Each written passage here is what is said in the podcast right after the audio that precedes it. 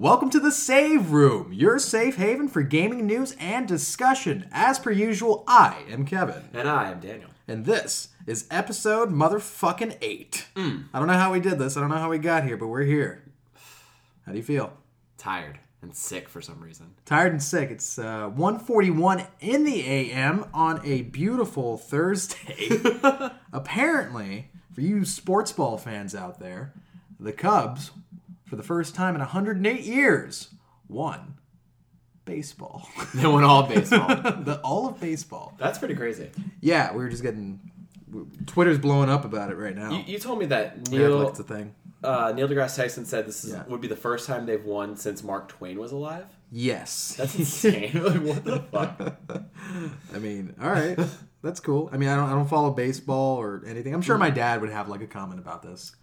Um, yeah, I haven't really followed baseball in a long time. I used to go with my day camp to the Marlins games, and it was just like the worst three hours ever.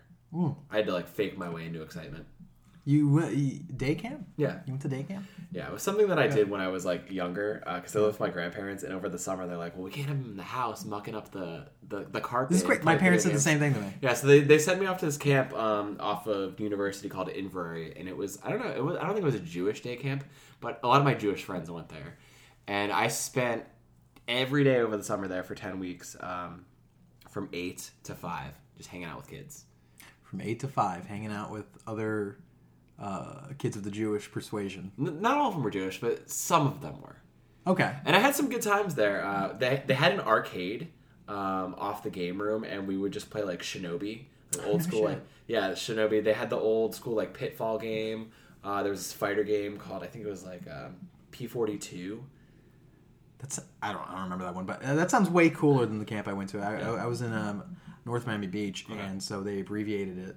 The camp was called Know My B, and all the kids had the joke where it was like "Not my bitch" like, the entire time. Uh, clever kids, clever, Really clever not. kids. And we would, you know, we would go to like little day trips. We would go to uh, back when it was a thing, Grand Prix Race-O-Rama. I went there too. You remember that shit? Yeah. Mm-hmm. Then they turned into Boomers or something, something stupid. But yeah, that was fucking awesome. Did they ever take you to Blockbuster Golf and Games? Yes. How do you feel about that place? How did I feel about it? Same way I feel about Grand Prix. Yeah. It's awesome. Like, oh, I thought so. It's cool. Funny sidebar about uh, Blockbuster Golf and Games. Yeah. With a few times. One summer though, I think I was just having way too much fun that I forgot to hydrate, and I actually ended up getting heat stroke, so I couldn't enjoy the rest of my day. I think it was like around the batting cages or around the water boats that I just like I I felt so feverish, my head felt like it was gonna fucking explode. I know our friends in uh, Arizona and other arid places understand the dangers of heat stroke, but I don't think some of the West Coasters or even our our Northeast friends understand. Like, like in Florida, like heat stroke, there that's the thing. Like every summer, like what the on the hottest days, at least three old people die. like no matter what. You're not and, wrong. And they're inside too. Everything's fine. the AC is running at full blast. they still die. Like it's just it's time. They they got baked. uh, yeah, okay, that's cool. We had a little little uh, camp thing going on. we didn't know about so We didn't know. We didn't what if we did like rival camp things without even knowing it? I don't. We never interacted with other camps or anything. I, well, I guess if you Uh, were in North Miami, I was in Lauderhill. Oh yeah, I, So- I was away from you. Um, for the most part, it was just like you know them trying to make me play sports, Mm-hmm. Um, and I was completely. Yeah, I had no interest in sports. Also, as a fat kid, so like- Were you? Oh yeah, I was a fat kid. You didn't know about this? I had no idea. I was. I wish this could be the segment of the show where we pulled out a photo album and I Yeah? can just look at pictures of you looking fat I wish. playing Mortal Kombat. I swear it'll happen when we start like filming these, for sure. Okay. But yeah, no, it's a lot of. I, I was a little doughy. I was a little, as as my parents like to say, that awful, awful word, husky. Oh It was husky. Yeah, so like I love doing you know Grand Prix and all that shit, and I love trading Pokemon cards with the other kids there. But such weird moments would happen in that camp. Like I remember, it's always distinct. I always remember it for some reason. Where we were in line waiting for something at the camp, and this kid behind me kept on fucking like knocking in the back of me, like uh, you know, I like just pushing. Like nudging. Yeah, just like pushing me, like but like like a hard little shove. And then when I would turn around and be like, "What the fuck, dude?" He would always be, "Oh, I, I didn't Somebody touch else. It. it was somebody else." Like he kept on doing it, and it's one of those moments where, like, you know, I, I, I wa- just so weirdly mean like I that. know they are, and I'm I'm watching like movies like eh, about these kids who are just like, "Oh, I'm gonna finally stand up for what I believe in. and so my initial thing was like, I, I know everything my body told me, like, just don't do this. But I was like, nah, man, this is that moment. This is that TV moment. Take a stand. So I was like, if he does it one more time, if this motherfucker nudges me one more time, he's going to get the old Batman sucker punch.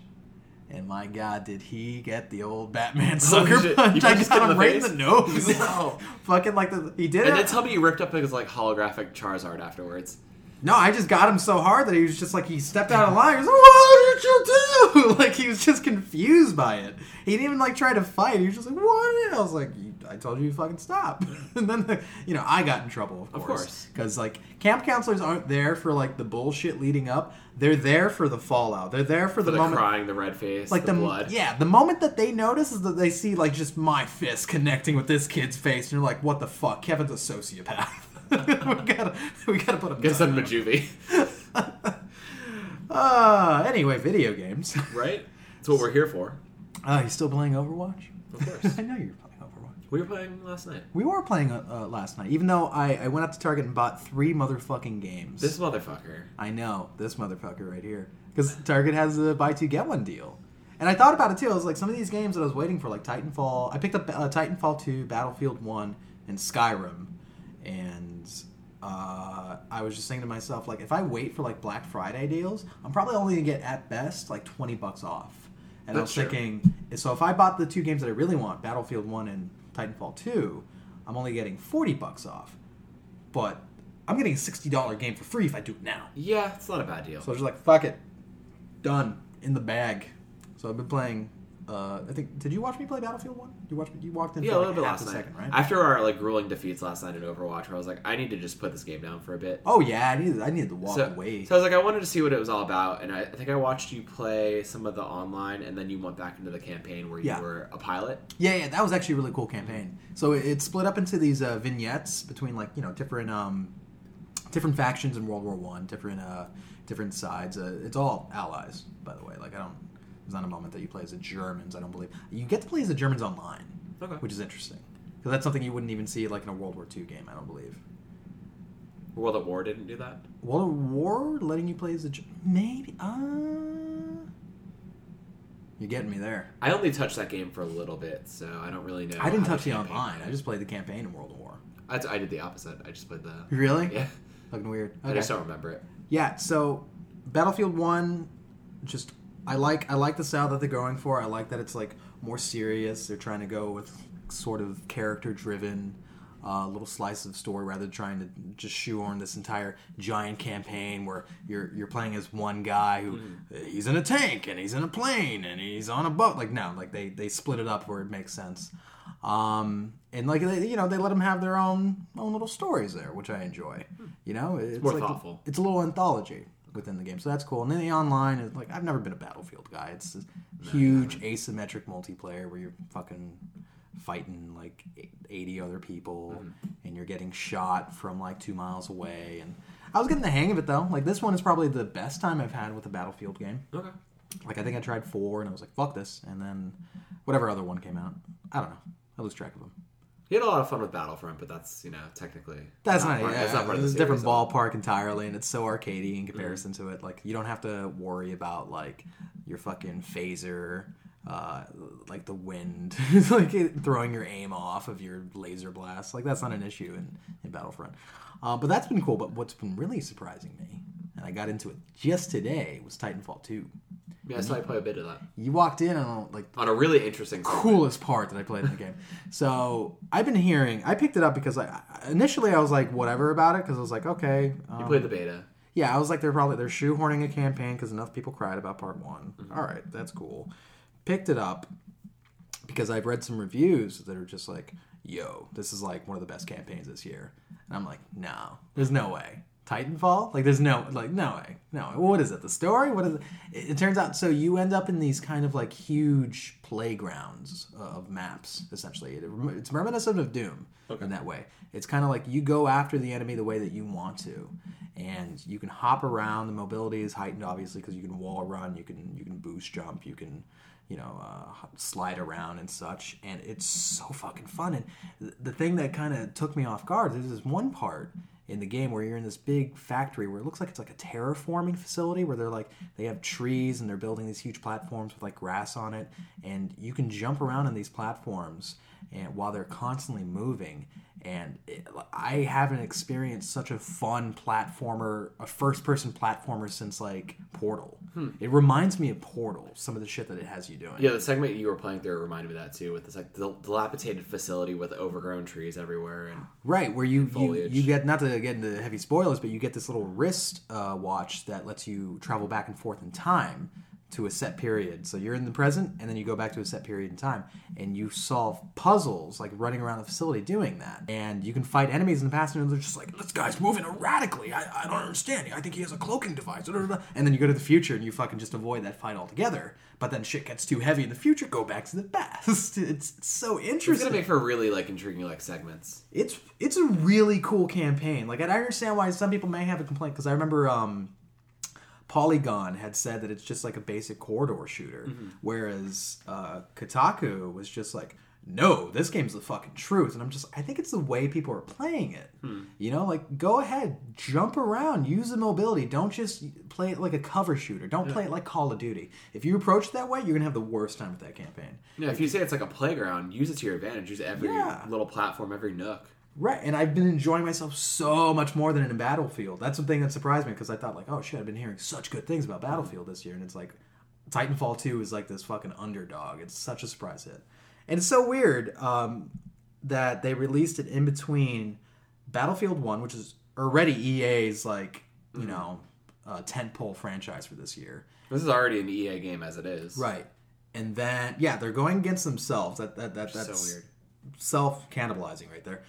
Going against Call of Duty, which comes out later this week, so it's hmm. slotted right in between both, and that's such a dumb place for it. And I actually read something today. I didn't put it part of the news because it was just like a little aside. It's an interesting little byline. Yeah, where what's this dude's name? His name is Andrew Wilson, EA CEO. Actually responded to about that decision, and he. So th- th- just this quote alone is just like, what a self-masturbatory fucking spin. Like th- this is like from Trump camp, essentially. Um, uh, I'm reading from GameSpot right here. So, in today's earnings call, EEO CEO, EEO, EA CEO Andrew Wilson was asked if he'd do things differently in the future and refrain from releasing future shooters so closely to each other. Wilson said that while Battlefield 1 and Titanfall 2 have some overlap, they fulfill very different motivations in what a player is looking for. And this quote fucking gets me. It floored me. We think there's really three types of players, Wilson said. People that really love Battlefield and that kind of big strategic gameplay that will orient. he says orient. I don't understand. Doesn't, doesn't he mean orientate? We had this conversation Yeah. before. Anyway, orient in that direction. The player that loves the fast, fluid, kinetic gameplay of Titanfall 2 that really orient in that direction, and the player that just has to play the two greatest shooters this year and will buy both. What the fuck? Jerking off every developer's dick in the room. Whoa, what, that is like the most. You are a snake oil salesman, sir. That's what that sounds like. As if there are only two sorts of FPSs: Battlefield and Titanfall. Yeah, I love that you disregarded this uh, title that's going to outsell Both. every game that you release combined.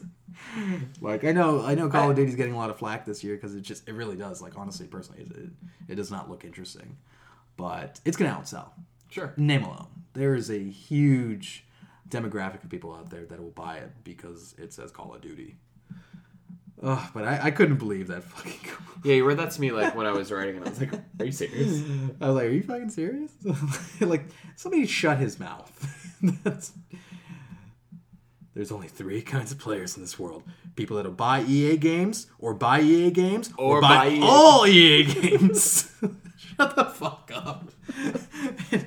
it's this kind of thinking that led them into the trouble that we're gonna get into a little bit. Oh my god. Oh shit! But that's my thing. You got anything else going on with you, buddy? How you feeling? How's your day? Not too bad, man. I was at work for way too long today. Um, you were off today, and I was like really envious of that because I wanted to just Yeah. like chill out. I wanted to write. I wanted to write a lot, and I just didn't get to do much of that. And I wanted to play some games. Um, on Halloween, I, I jumped back into Doom, and that's been a lot of fun. Noise. Uh, yeah, I'm enjoying the fuck out of it. Uh, they added an arcade mode, Hmm. which I've been just wreaking havoc in, where they basically just take you through like all the levels that you go through in the campaign. You can basically just get multipliers and um, just accumulate points. But it's cool. It's fast paced. You just get to fuck up like demons and shit. Digging It's kind of the mo. yeah, more or less. Like that's what you do regardless. But you get uh, medals and awards for doing it this time. Like they could sell it just like that, like fuck up demons, shoot at stuff, and like people be like, yeah, you know, actually they make a very astute observation about why I like Doom as a franchise. It's part of like this cool little release thing they're doing where they've been doing uh, paid for DLC and then they've been doing free support. This is one of the free things that they released for the game. Yeah, I've, I've ignored the DLC and whatnot. Like actually, when I beat the campaign, I put it down because I think there was another game that was kind of dragging me away from it. It might have been Dark Souls. Didn't it come out like around that time? Something. Dark Souls out. was before that. Might have Something- been Uncharted. It might, you know what? It might have been Uncharted Four. Something, something happened where it's just like, all right, I'm gonna, I'm gonna put Doom back, and I'm gonna, I'm gonna return to it because I want to get all those bobbleheads and I want to get all the, you know, uh, upgrades that were like hidden throughout the, le- the levels because I love that kind of shit. I love, I love uh, collectibles that actually mean something. Not the little baubles, but I mean the upgrades are like really cool. I'm like, that's that's amazing because it changes the course of you know, That's gameplay. I do like the baubles though because it's so like self-referential to the game and the series Oh, itself, and it's like it's a little That's so cool. I like it. Um, I like it don't a lot. I've been having fun with it. It's been taking me so long because I'll play it in like two-hour increments, and then like I'll just want a familiar experience, something that kind of Yeah. hits a little more, and that's for me that's Overwatch. That I kind of just jump back into. But I just got the BFG, which is the big fucking gun, and oh my god, Is so that mu- what that means? Yeah, it's so much fun to just eviscerate an entire room with this thing, as it just sends out huge like energy beams.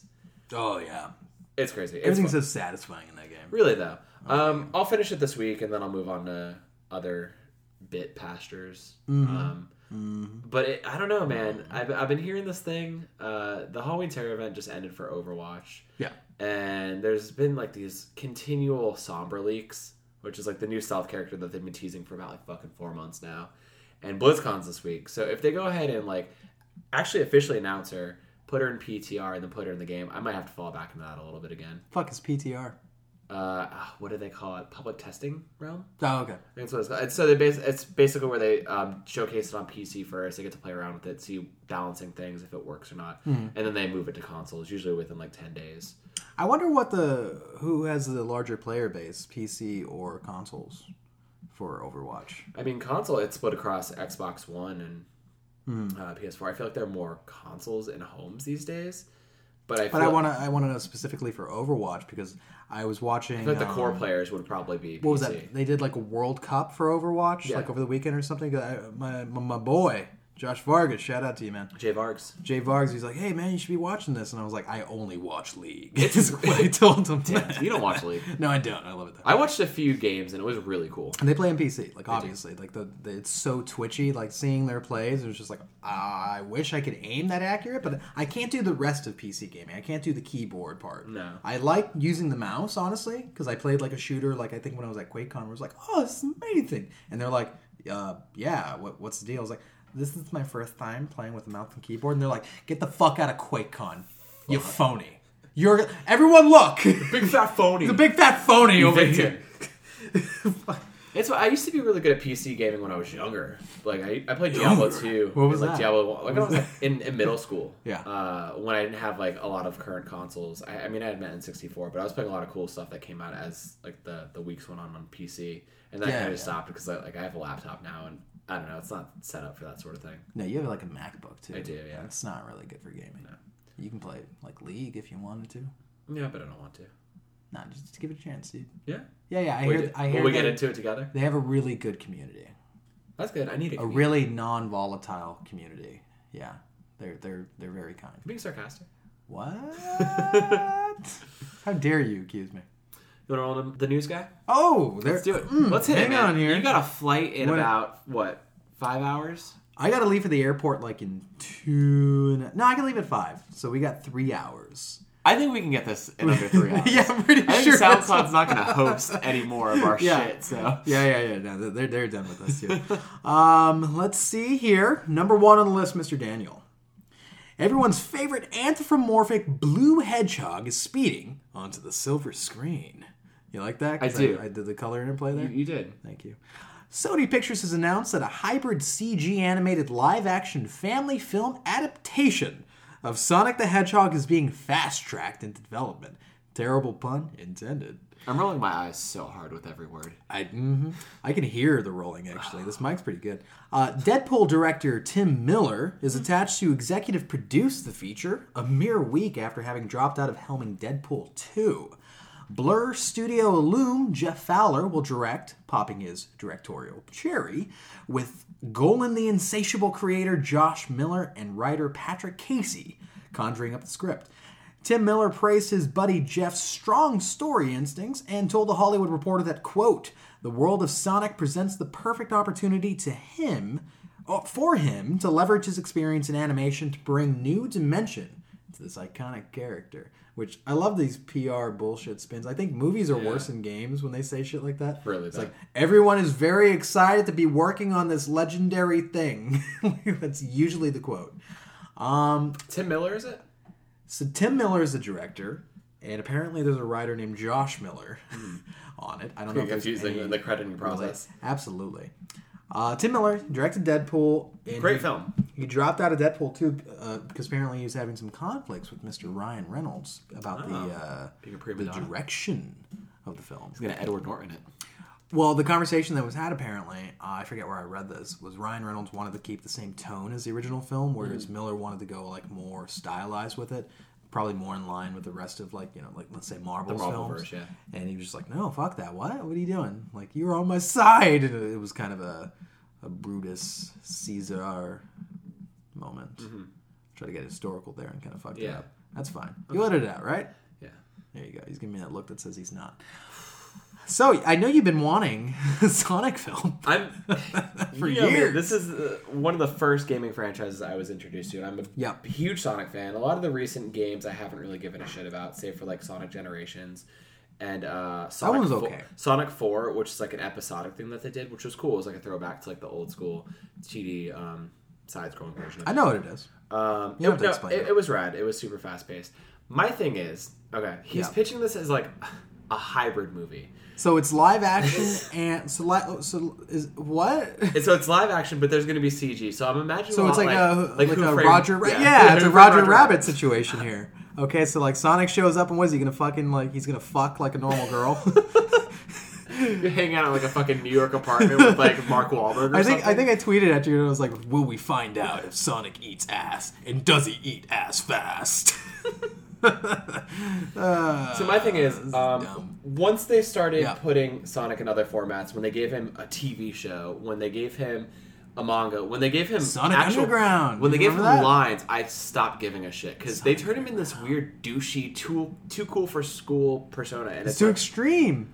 Like no, he's a fucking hedgehog, man. He's just trying to get these little flickies and stop Robotnik. What was his thing? Wasn't he big on like hot dogs or chili dogs or some shit? Wasn't it his fucking infatuation? Yeah, in, it like was one of weird. the shows. It just. Like he couldn't get enough of the motherfuckers.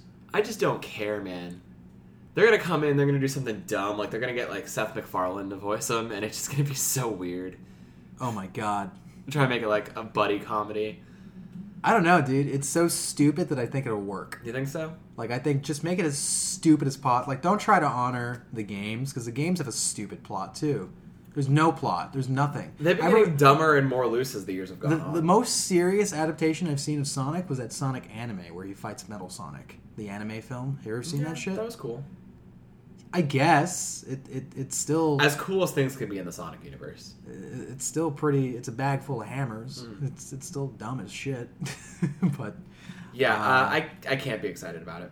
Of all of all the films that you could helm and take like a video game in that direction with, I just can't get behind it. It's dumb. now I make a reference and I didn't explain. Blur Studio apparently Tim Miller was attached to Blur Studio. They did a lot. They do a lot of like CG openings for for like video games, Mm-hmm. and they actually did that proof of concept Deadpool uh, trailer. If you remember that, where it was completely CGI. No, I don't remember that. You don't remember that at all? Where like he's fucking beheading dudes in an Escalade and whatnot. That's how they got the film greenlighted. Mm-hmm. Because Fox didn't want to do it because they were like, "What the fuck are you trying to do with Deadpool? That sounds stupid. Let's go with another boring ass X Men film." Uh, You're talking about the opening for the movie? the opening for the movie Okay, was yeah, no, I know what you're talking about. was like a like they did a proof of concept for the opening of the movie that was completely CGI. Hmm. Made by Blur Studio. Okay. And that's what got that movie greenlit. And they fucking snuck it online to force Fox's hand. And I was like, that was a cool move. Interesting. That's why I'm just like, damn, how did Tim Miller drop out of Deadpool 2? If like, you know, this is the kind of shit that they were pulling. Like he seemed he seemed like he got it. Yeah, he nailed it. I think he nailed the essence of Deadpool in every way, and I think a lot of fans agree. Listen, man, he's gonna do it again for Sonic. He better be a huge fucking Sonic fan. He better be the oh my god, he better have played Adventure 2. And Director's colors. cut. And uh, which one? Was the one where Sonic's a werewolf. Sonic Unleashed. Yeah. Best Sonic. Anyway, We're gonna move on from Sonic. Fuck Sonic. You know I don't like Sonic. Anyway. Number two on the list, in an interview with Stevivor.com, that's it's both brilliant and dumb at the same time. Xbox head Phil Spencer shared his thoughts on the current state of VR and how it factors in with Microsoft's plans.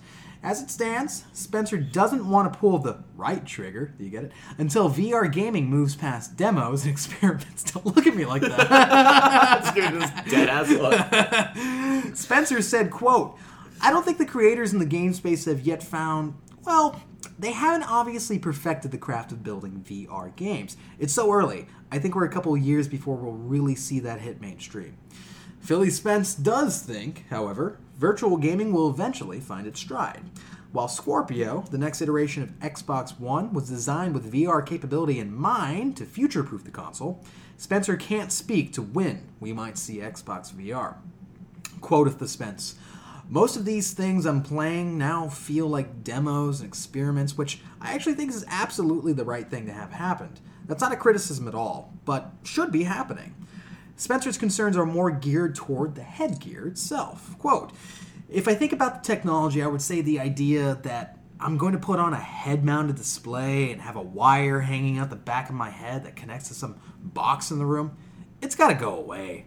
Most non core gaming people are not going to do that. I, I like what he said here because it perfectly mirrors everything that I think about VR right now. Same. It's too early. It's too early for me to want, want to really like jump on because I know there's not going to be totally immersive experiences. They are demos. They are little experiments. I mean, that Batman game was like twenty bucks, Yeah. right? And it's only like maybe hour or two hours if you're you know really stretching it. Um, and I think I agree with that sentiment too about the whole headgear thing. I- Feeling tethered to like a, a console and just like being restricted in another way. Uh, I don't think it's gonna feel truly immersive until we can go wireless with it. I don't know how far along that is. Right. It, it feels like all of our technology, uh, your smartphone, for instance, Mm-hmm. it fucking threw the phone out the window. You don't need to be stationary anymore. You don't need to go to a payphone. You don't need to be home to take calls. Awesome idea. That, that was a cell phone. Mm-hmm. Now, hey, how about this? Put the fucking internet on that goddamn thing Holy too, shit. because why not? Take it away from your PCs. Put your Get you out of the music on it. Put your porn on it. It's like we're trying. Our technology is trying to move us away from feeling tethered to things. Mm-hmm. And right now, VR is like, no, I'm totally tethered. For something so progressive, it feels so backwards. a little bit, you know. I yeah, I, I think uh, the headgear thing is a big thing for me because I wear glasses and I don't want to put glasses on glasses essentially. And I remember when I used it, it was kind of uncomfortable too. And I know a lot of people are saying like, "Oh, it's fine with glasses." And I'm like, "Well, I got thick rims, my dude." I uh, For you, it's like uncomfortably redundant. Yeah, and I'm completely blind without them. Mm. Like, pretty bad. Yeah. Sometimes, like, I I forget, you know, how much I rely on my glasses, and I take them off. I'm just like, what the fuck? I don't think I've ever seen you without them. yeah, I don't. I think you shower with them. I, yeah, I do actually. That's how you clean the lens. Hmm. Yeah, come on. you know. But what do you think, Daniel? I agree with the sentiment. You and I are in the same camp. We don't Mm-hmm. really. We're not as excited by VR as we can, especially because it's still like in such the nascent stages where games feel like demos. nascent. Yeah, right. They feel like demos. They feel like they're really kind of finding their footing, and it'll be a while, maybe a few years, before we really see them take their truest form. Mm-hmm. Right now, they, they play like walking sims, they play like demos, and that's cool and all. I mean, you gotta you gotta get your start somewhere, but right now, that's not where I am at, and that's not where I want my gaming to be. Right, it's burgeoning technology, and I think it would be cool in and of itself if it weren't for the fact that I already have a machine hooked up to my TV that plays extraordinary games Yeah. with that, that give me hundreds and hundreds of hours of gameplay. I don't need to go backwards in time right now. And play a game that off screen looks like a fucking Wii game or Uh, worse. You know, essentially. So- But you know, I I think the technology. I, I agree with that sentiment entirely. that it is going to take off eventually. Right now is not the time. And I remember Austin Walker, uh, the dude, he used to be on, on Vice Gaming. He actually just launched Waypoint. I don't know why I just gave him a plug. I'm not, you know, nothing's going to happen. I mean, I didn't know about it, so that's interesting. Austin Walker's a cool dude. I like him. I respect him as a, as a journalist and a critic. Um, he said he made this fucking just throwaway comment. that was just like I can still walk into a Best Buy and see a bunch of PSVR units just sitting there. Yeah, what hap- what happened to that whole pre-order uh, blowout thing? Like, Damn. I walked. I remember that too when I went to Target yesterday. I was like, yeah, there's a PSVR right the fuck there. so I It don't would be a big holiday seller. Maybe. I mean, uh, PlayStation's talking that shit about how, oh yeah, well you know uh, we're not leading the race right now because people are waiting for the PS4 Pro. I'm like, I don't think that. I don't I don't know that's what's anybody happening. who's talking about the PS4 I don't, I don't think that's what's happening, Sony. But w- we won't get off topic. I know I do that. I like the idea of what he said about um, future-proofing a console. We won't get off. Oh, that's on topic. No, that's that's. I think that's really interesting, uh, and I don't Yeah. hear that too often. Where it's like, okay, like I think the um, the PS4 is doing that right now with the the 4K Mm-hmm. support, despite the PS4 Pro coming out. Where it's like you're gonna have these things that your current console is available to do, and the fact that it could one day have VR support is pretty interesting. Yeah, I like that too. I like that idea. Uh, that's something that like we used to be able to do. No, future proofing a console was like no, it's as is. Like you're done. Um, I've I also heard rumblings and Nintendo talking about like they're open to the idea of VR for the the uh, Nintendo Switch as well. So it, it's something that they need to keep in mind because they they see it, but it seems like everyone's just kind of cautious about about the technology right now because they're just like, well, the consumer is going to decide the fate, and everyone's kind of like, we want to see about that. We're not going to go, you know, balls deep until we see return on it or we see genuine interest out of it. And right now, I think it's pretty tepid. It is. It's Yeah, tepid. I think the only people that are truly excited about VR are game developers. You know, like that. I, I that's the only people I see talking about it. Like, oh man, this is really cool, and this is like the next step. And I'm just like, okay, sure, I believe you. Yeah. I just, you know, not right now. so number three on the list, sir. It would appear the title of Lara Croft's next blockbuster adventure is, get ready, Huh? Shadow of the Tomb Raider. Hmm. It's not much of a surprise Square Enix is ordering up another sequel to Crystal Dynamics' successful Tomb Raider reboot. What is surprising is how we found out. An intrepid commuter using a Montreal subway happened to spot a fellow passenger's laptop screen. On the screen appeared to be some sort of presentation the owner was working on, featuring a header using the Shadow of the Tomb Raider name. The work ethic is appreciable, but perhaps keep confidential files at the office. What's interesting is having the sequel's title spilled in Montreal, which is quite the hop and a skip away from Crystal Dynamics' Redwood City, California headquarters. But, alas, Kotaku comes to the sleuthing rescue, citing that their unnamed sources can confirm Shadow the Tomb Raider is being developed by Eidos Montreal, developers of Deus Ex Human Revolution and its sequel, Mankind Divided. Both Square Enix publish games. Case closed right there. There it is. That's interesting. That's interesting that they're they're passing the torch, or at least maybe they're trying to. My fear is they're trying to make it an annual franchise. I think they see that potential in it. I think they're far past the point of making it an annual franchise. Far pa- past the point. Yeah. Say it comes out next year. That wouldn't make it an annual franchise. Oh, because it technically came out last year. You're- Yeah. you're right. Because technically, what the first one came out in 2013, Mm-hmm. and then that one came out in 2015. So I mean, every two So every years, two years. That I think that's a little more impressive. Okay. Than annual. Interesting. Yeah. But to see uh, Crystal Crystal take a bow from Mm-hmm. their baby. Yeah, that's weird. No, no, no, I don't think it's too weird. I mean, they worked on way before these last two games. They worked on pretty much, I think, like four or five others beforehand, ranging from like Tomb Raider Anniversary and shit like that. Okay. A uh, bunch of PS2 ones, bunch of PS3 ones, bunch of Xbox 360, whatever. You know, like, when it gets multi-plat, it gets confusing. That's anyway, true. um, I think that perhaps they're working on something else. I mean, these are the same guys that brought us uh, Legacy of Kain. So maybe we'll see. I don't know too much about their resume outside of the Tomb Raider games. Mm-hmm. So I think that's the first thing I was really introduced to Crystal Dynamic um, for. Right. So Uh, Tomb Raider. yeah. I don't think they make. I don't think they made all of the Legacy of Kain. Legacy of Kains. Let me see here. I think they made. God, Crystal Dynamics. Who made Gex? Let's look that I don't know that it was Crystal Dynamic. For but some reason, I keep on thinking that it's Crystal Dynamic. we'll look it up. Dude, it totally is. Is it totally, really? It totally is. Okay. I hope to God. I, I I don't believe in God, humble humble listeners. Other than gaming gods. But I will get down on my knees for a new Gex game. That'd be cool. I want more Gex. I think it's time. There's there's been enough pop culture for it to kind of ruminate on. True. All right, we can get a really We need a new anthropomorphic mascot. a- a- absolutely one that isn't fast or eating ass. Um, so I like this story. Uh, I think we read it at the same time. And Yeah, yeah. We, we had a lot of ideas ruminating about it. do, do you think the name Shadow of the Tomb Raider will stick? Stick? Yeah. I think it's a lot better than Rise of the Tomb Raider. True. I like that though. It kind of positions it in terms of like a trilogy or a longer franchise, and really gives a lot more to the story. But what what are some names that you think could could take place or uh, Shadow the Are you looking at my tweets? I am looking at your because we had like a little tweet war about this. he and I this. went back and forth for a while, and he actually he Yeah, yeah, posted uh five initial ones that I, did. had to respond to, and He did.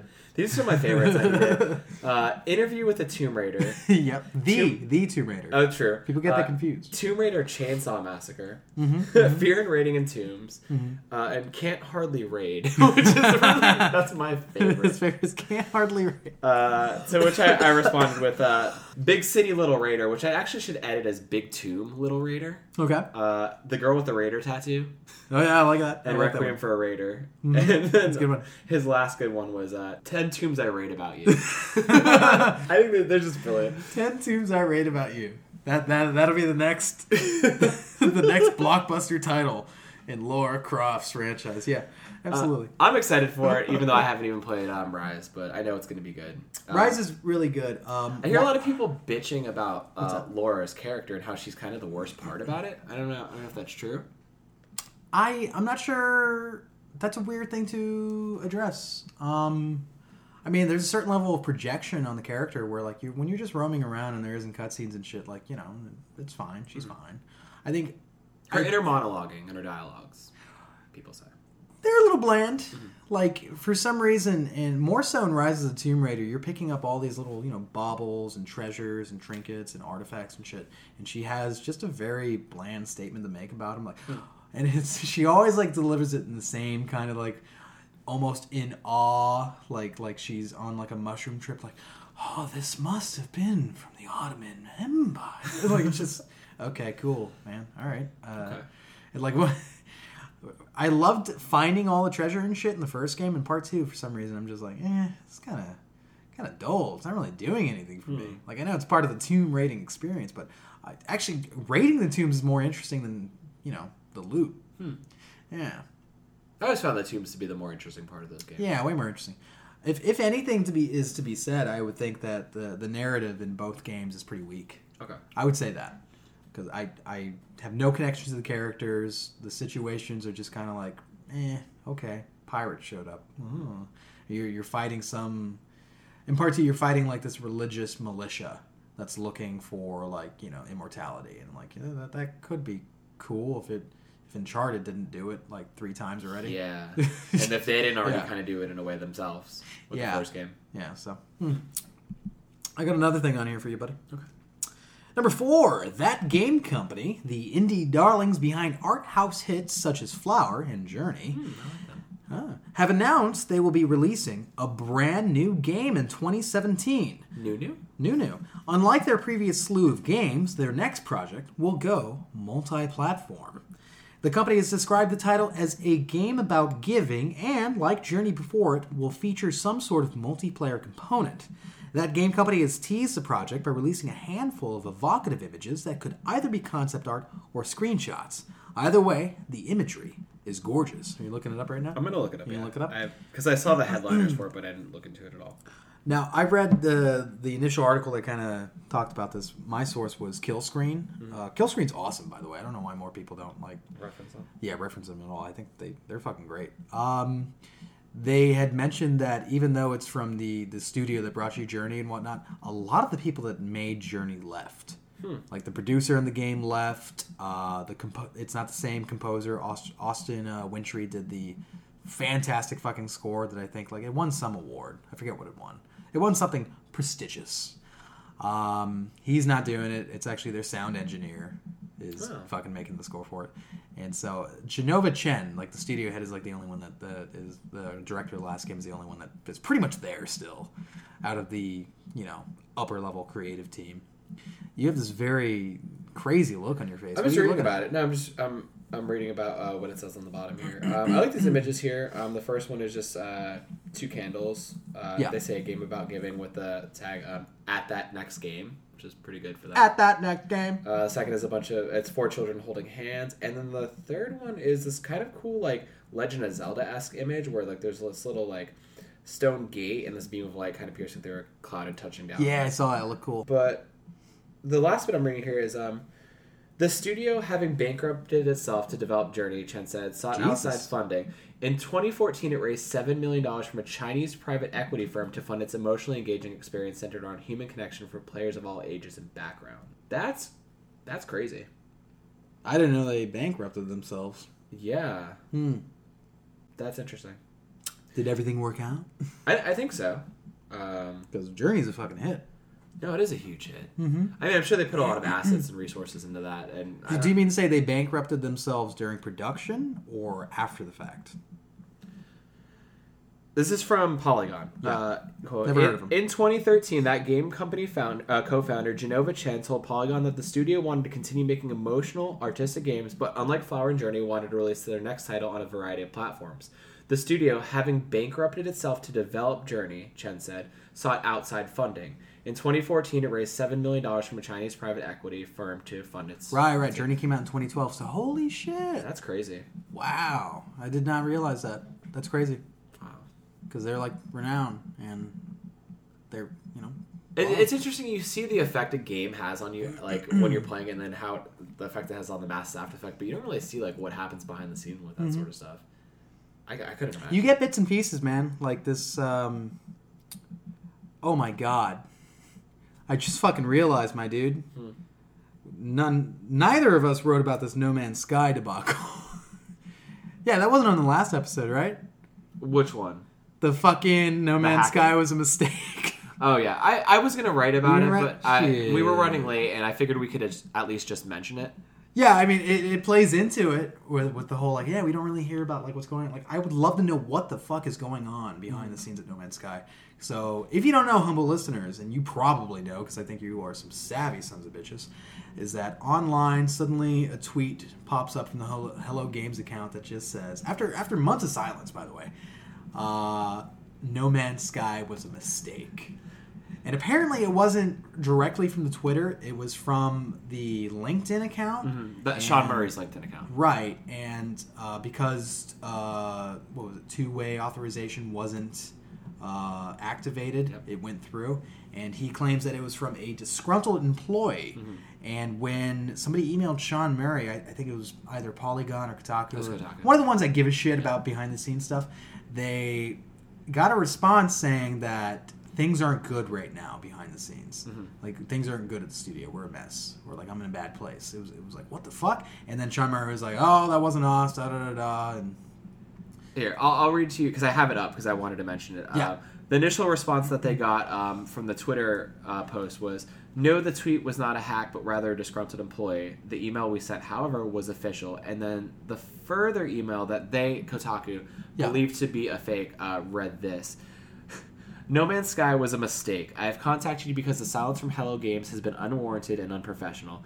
The community has asked me to speak up, and I have a confession to make. The game was simply unfinished upon arrival. Our hand was forced not only by Sony, but the community as well. The constant harassment and absolute gross misconduct on the community's part has made it hard to fulfill our artistic vision, while the pressure from Sony to release the game as soon as possible forced us to cut key features. I want to apologize for what we did not deliver on, as the game does not meet up to what our artistic vision was. However, we do wish that the community was more understanding of our situation. Many people have asked for refunds despite our promise to continually improve and update No Man's Sky. We're just a small studio that has poured our blood, sweat, and tears into this project. The complete lack of respect when it comes to the work we have done absolutely saddens not only myself, but the team as well. We want to improve on the game uh, to the point we dreamed of it being and beyond. I hope everyone affected understands Sean Murray. And this apparently was a fake email that was sent out. or at least it wasn't from Sean Murray. Or yeah, at least it wasn't Sean Murray. Wow, I didn't I didn't even read that. Yeah. I did not. I didn't hear about that. And then uh, there's a I don't know where this comment section goes through, um, but it says No Man's Sky was a mistake. Somebody commented on it. It was a great game, killed by too much marketing. And then Sean Murray quote basically said, "You're not wrong." So, yeah, I don't know. It, it's hard to know what happened there. Whether it was a disgruntled employee or a fan who hacked the account. Oh. See, th- this is the kind of thing that I fucking want a movie about. Right? I want a documentary about this shit. Triple A game, the movie. Please tell me. I mean, that's such a rough situation there, man. And this kind of shit happens in the industry all the time. It really does. You know? That's that's a whole nother snafu though that I feel like. yeah, that, that became like a debacle. You know, a huge debacle. And like, yeah, like uh, most most media right now, most uh, media the, or the press, is just just shits on the game, just kind of takes it down. And while I think some of that's deserving for the state that it was in when it was released, Mm-hmm. uh, there's more sides to the story. Like, I, I would love if Sean Murray did come out and try try to talk about it, but I don't know. I don't know what contracts or or NDAs he's under because they work with Sony to publish the Mm-hmm. That's game. true. So I'm not sure what he can or can't say. Obviously, he has has to stay uh, the game's biggest cheerleader, but at the same time, he's been completely silent until this this fucking snafu occurred, and that's not good form. No. You know, but then again, they're an indie dev, and this is their first big league Sure. game. I I I don't think they knew how to handle this. Nah. I'm glad we mentioned it. Me too. I like the thought that maybe Shuhei has Sean Murray tied up in his basement, and he's just like forcing like thoughts through his account. Like, okay, you're gonna say this next. Like this was actually he got the tweets out. Like he should have just been like, "Help me, Shuhei has me." Because Shuhei, remember when he deleted that other last Yeah, guardian? exactly. Shuhei is the overlord. and he, I imagine him just like fucking phasing through walls, much like Reaper does in Overwatch. It's like, did you, did you tweet that? like, no, I didn't. no, Shuhei, it wasn't me. No, All right, Well, I'll find out if it was. You you just it sounds like meat being slapped in the over and over. Sorry, listeners, I know that's loud. Uh, fuck. Well, I have another item on here. Okay, move on to your last one. Speaking of uh, debacles, we're gonna we're gonna keep this gravy train going. So last weekend, EA found themselves embroiled in what we like to call in marketing a social media shitstorm. In promoting their latest military shooter, Battlefield 1, EA's social media team posted two GIFs accompanied by the ill fated hashtag JustWW1Things. Both tweets, now deleted, along with third tweet from earlier in the year, went viral. And not because EA landed the attention of meme lovers the internet over.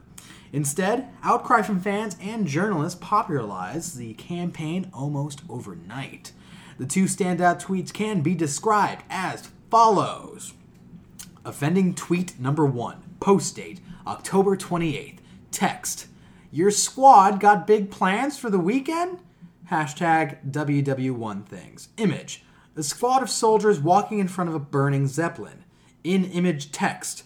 When your squad is looking on point. Offending tweet number two. Post date October 30th. Text. Weekend goals. Hashtag just World War One things. Image. A soldier burning another soldier alive with a flamethrower. Shit. In image text. When you're too hot for the club. I don't mean to laugh, but Naturally, EA issued an apology. We would like to apologize for any offense caused by content in the last 24 hours posted on the Battlefield Twitter account. It did not treat the World War I era with the respect and sensitivity that we have strived to maintain with the game and our communications. Daniel, say some stuff. okay. Well, it's been I'm gonna beer while you say It's been a hundred years. Um, no, it has.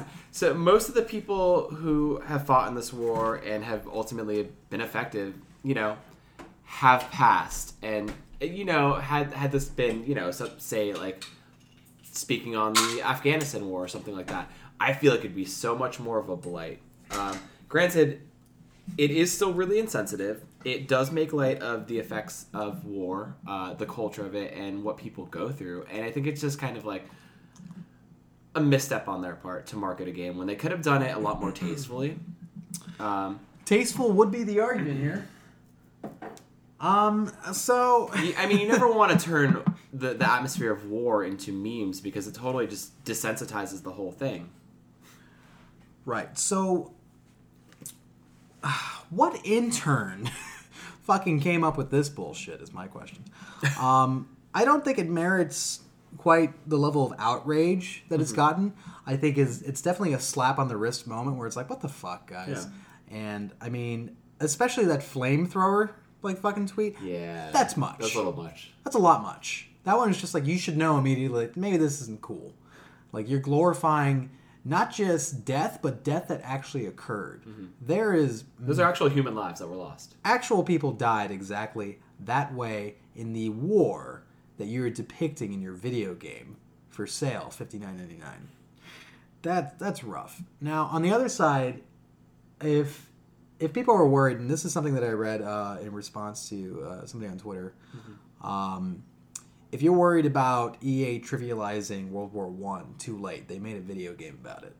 like, like it. Yeah, on- on a that's a good macro level, yeah, that that that's true. You know, but at the same time, if you're going to handle that that that subject matter, like in game, I think it's handled very well. It absolutely is. Mm-hmm. They did it very tastefully and, It's- it's- and add a lot of depth to what happens. Absolutely. Like they, there's some heft. There's a sense of loss, and j- the game's intro even like illustrates that point. You know, you start out and it tells you these are the trenches, these are the front lines. You were not expected to survive, and it, it- starts hitting you with these fucking facts about what happened in the war. And I'm just like, yeah, that's I, I like that. I like how mm-hmm. you're you're going about this. It's not just like let's see how fun we can make World War One. like that's not what it's about. Yeah, but these tweets kind of like are counterintuitively opposing all the thought they put into that campaign. Oh yeah, And I, I don't know if it's it a left brain, right brain situation. Yeah. It's it's the marketing team versus you know what The development development team, would have done with it. Yeah, it's it's just it's one of those marketing faux pas that like we see a lot of it. Mm-hmm. We see it happen all the time, and yeah, they handle it the right way. Take that shit down, apologize. Awesome. Yeah. people are gonna fucking forget. You know, that's what's gonna happen next week. We're not gonna be talking about this, no. but I, I do like how quickly they owned up to it. Absolutely. They could have just been like, "Oh, we don't understand what's wrong." Like they don't. That would have been the worst thing to do, which is like try to fight it. like, no, no. I understand that you know on one camp a lot of people would be like, "Ah, people want to get upset about anything." Da da da da. And on the other camp, it's just like, well, if enough people are offended, then perhaps it's offensive. You know, I, I don't, and I, I don't think the argument can be made. I don't think there's a salient argument argument saying that oh well there may be some veterans I get no no no, no fuck that yeah mo- mo- most of them are dead absolutely but there's some reverence and respect that needs to be handled right here in this situation you know that that that's a war with no great victories you know that that was that was a bad one uh, it's like making Vietnam jokes essentially Yeah. like that's Sure. that's a rough one to try to do, and that, that that's that, that's what it comes down to. Like you're you're making jokes about fucking something that happened, dude. Mhm. You know, Because it's not you just trivializing that one war. Right. It, you're trivializing all wars at that point. switch the context. Make it make it uh, one of your mimi fucking gifs about 9-11. Make it about uh, the Boston bombings. Make, make it about or the Boston Marathon bombing. Mm-hmm. Make it about something, and then see how that reaction is. And it's just like, eh, Not gonna be so tasteful then. It's not very tasteful, is Yeah. it? but at the same time, I do, you know, I understand that, yeah, not everything has to be treated super, super seriously. Mhm. You know, we don't have to fucking. In my opinion, these tweets would have been perfect for a game that wasn't about an actual war. yeah, right. I think that, especially that flamethrower thing, if it was for a game like Dead Space, Mm-hmm. you, you know, or like Killing Floor, like a horror game or something, I think people would like really jive and like, damn, that's some dark humor right there, Mm-hmm. ha ha ha, you know. Not with the connotation that's connected to. No, sir. It's unfortunate too because a company like EA and a game like Battlefield, like a franchise that's been going on for so long at this point, like they don't need that sort of like marketing hype. They don't need, Right. They don't need to get like I don't know the younger ge- generations behind this sort of meme hype. It's just like no, it could have survived on its own. It's gonna sell regardless. Right. I think this uh, this definitely puts a spotlight on a bigger problem Mm-hmm. that a lot of corporations are doing. They need to absolutely stop, which is Stop fucking memeing. Don't meme, you fucking assholes. Let your fucking You're professionals. let your audience meme for you. Turn it into memes, retweet it, share it, engage in that way. Don't try to create them, you assholes. Just make games. Publish games. You can't be a part of the metagame and publish. Yeah, games. do what you're good at. Get the step the fuck out of this shit. Trying to make memes, you assholes. God damn Bunch it. of dicks. Fucking trying to start hashtags and shit. Get the fuck out of here. How did you how did you not like just on a how did you not know hashtag just World War One things Would would not go over well. isn't a fun fucking hashtag to be putting out there. Jesus Christ. Like oh, hashtag just internment camp things. Like get the fuck out of here. God damn it. How did you I'm tired of this. You're mad. I'm just use some sense, man. That's true. use some sense. That's all it is. There's a team of people that made this. I can't believe there's more than one person that fucked up. right. I can't believe a it slipped between the cracks. Of people that were just like they, because I know how like the corporate process goes behind like a lot of the marketing. Like it isn't just one dude going like, "Well, I'm just gonna do this in my off time and Like fucking checks and balances. No, there's a lot of people that go like, "All right, you make sure uh, you pass it through this guy. Get, get approval from uh, Steve over here. Oh, okay, yeah, it looks good. How the fuck did this? This wasn't like a hello game. Somebody hacked the account. No, this Yeah. was like I feel like so many minds were in on this together. This got about it. more than one set of eyes. and the one that they deleted back in July was uh, of a burning zeppelin, and like the tweet said "romantic." Get the fuck out of here! Wow, What? What fucking asshole? that's unreal. I can't take it. All right, before we roll into our topic here, I'm going to slam down two uh, news topics myself. First bit of my two here. Uh, Katamari Damacy creator announces a new whimsical AR game. When most of us first heard of Keita Taka- Takahashi, it's because we were first being introduced to what a Katamari was, and then very feverishly using it to roll up every last thing in sight to please our overbearing space dad, the king of the cosmos. Fuck. Takahashi set the bar high with how weird games could be for gamers, but we only ate it up and wanted more. I think that's the sort of underlying message about consumerism he was getting at, though. This week in a new demonstration video, Takahashi announced a new title called World. World is a new AR game coming to us from the mind of Takahashi and studio Funomena, and it will use Tango technology to allow you to reimagine your home in new ways. Tango technology, for those of you who don't know, it was developed by Google and allows you to use smartphones, tablets, and other mobile devices to detect your positive relation to the world without using GPS or other external signals, allowing users to create experiences that include indoor navigation, 3D mapping, physical space measurement, environmental recognition, augmented reality, and more or less create windows into a virtual world. Takahashi begins the demonstration by showing a room and saying, You see nothing interesting. He then maps the room using a device and continues on by saying, But actually, a special world is hidden there and you can use it through the Phab 2 Pro.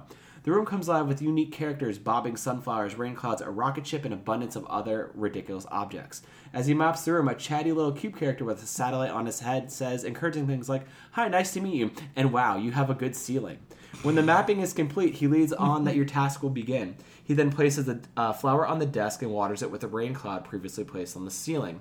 Once the flower sprouts, an item is given, and the uh, AR journey continues to unfold in new, weird ways. Other parts show UFOs and pyramids the, around the room, a colorful array of flowers sprouting near a toilet, and a whole room being submerged underwater by a tub faucet. World looks beautiful and bizarre in the way that Katamari Damacy has, but as abstract as it does, as it is, um, it does appear to have some kind of structure. Quote, when you achieve the goal, which we can't talk about yet, Takahashi says, sandbox mode will be unlocked. He adds that the mode lets you do, quote, anything you want. Aside from the two minute clip, however, there's not much in the way of details. Funomena at this point hasn't announced any additional information on when World will launch.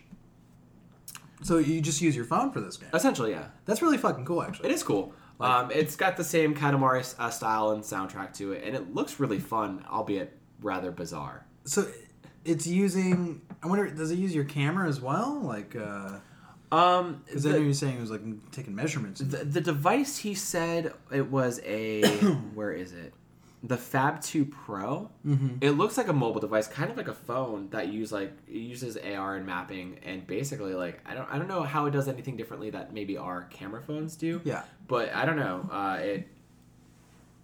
I, I don't know. It uses that Tango technology in a way. I didn't really look too much into it, um, and I don't know if it's not going to be something that isn't available to say like smartphone users. Okay. Um, maybe it's a separate device um, that's going to be marketing along with it. Interesting. But I don't know. It's cool. It looked fun. It's his games are really interesting to me. Yeah. And especially like you, you take the basic things like the home and he reimagines them in this like fun new way, especially something like this. And I don't know where this game is gonna go. I don't know where half his fucking games are gonna go until the end. I, I just I don't think he's ever going to top his most popular game of all time. Noby Noby, Noby boy. Boy. Run it back. Which I don't even know if people know what that game is about at this point. If they don't, then mm. they're they're fucking up. Yeah. They are fucking up as they're sitting here listening to us. They've already they probably have a sense that they already fucked up for different reasons turning on this podcast. But you're fucking up if you haven't played Noby Noby Boy. Now I did mention No, I gotta Yeah. say something. Whenever people down the line do fan art of us, I want somebody to do fan art of your fucking face on the goddamn body of that Noby Noby boy, and I want that to be forever etched into the annals of internet history. I'm gonna take a Noby Noby Boy shit on you. Stre- I'm gonna stretch my body around your God damn it! around your neck, Make my head pop off. and then we're gonna float to Mars. What were you gonna say? I was gonna say, um, yeah, uh, there's so there's it just reminded me you were talking about like you know taking measurements and shit. The thing that struck me was doesn't use GPS on your phone because I hate that about Pokemon Go and I hate that about like Ingress, which also made by Niantic. Uh, that it just it burns out your fucking phone using GPS and whatnot. I, I like use my phone in different ways. There's this one game I forget the name of it. Forgive me. I will look it up later. Where it's kind of like a ghost hunting game, where essentially you use your phone's camera and you just walk around your house, turn off the fucking lights, and you go around and you hold your phone up just as such, and on the screen there's like ghosts in your apartment, Wow. and you gotta like track them essentially. That's And neat. It, it's it's like an AR horror game, just using your camera and your screen. Wow. And I was like, that's such a cool idea. Oh my Yeah. god! Like I, I want to play, play that fucking game. So I like the idea of just using the device in your pocket in more ways and just like let's make a fucking runner hmm. or a tap tap game. Yeah. It's like hey, get out of here with that shit. Give me something cool. It's crazy too because the uh, the mobile gaming market I, I don't even know it's fucking a thousand times greater than just the console game market at this point. So it's cool to see them do Greater in what way?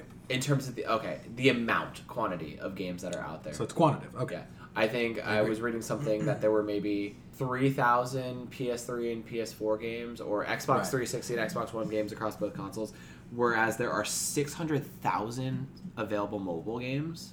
Right. There's no That's quality. insane. There's no quality control. There's no, No. curation. There, there's no, it's it, it it's a fucking no man's land. But to see a big console developer come in and be like, "I want to use this kind of mobile technology in a new way," it's it's interesting. Yeah, I and that's the thing about devs. They they love doing new and interesting things. Mm-hmm. Is it commercially viable?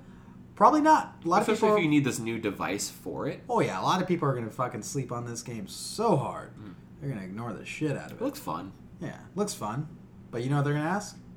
Where's the next Katamari? That's true. I want one. I kind of tapped out with Katamari Forever, and even at that, like I wasn't enjoying it as much as I was like We Love Katamari or the first one. Mm-hmm. But that was just me. Katamari Forever is the best one.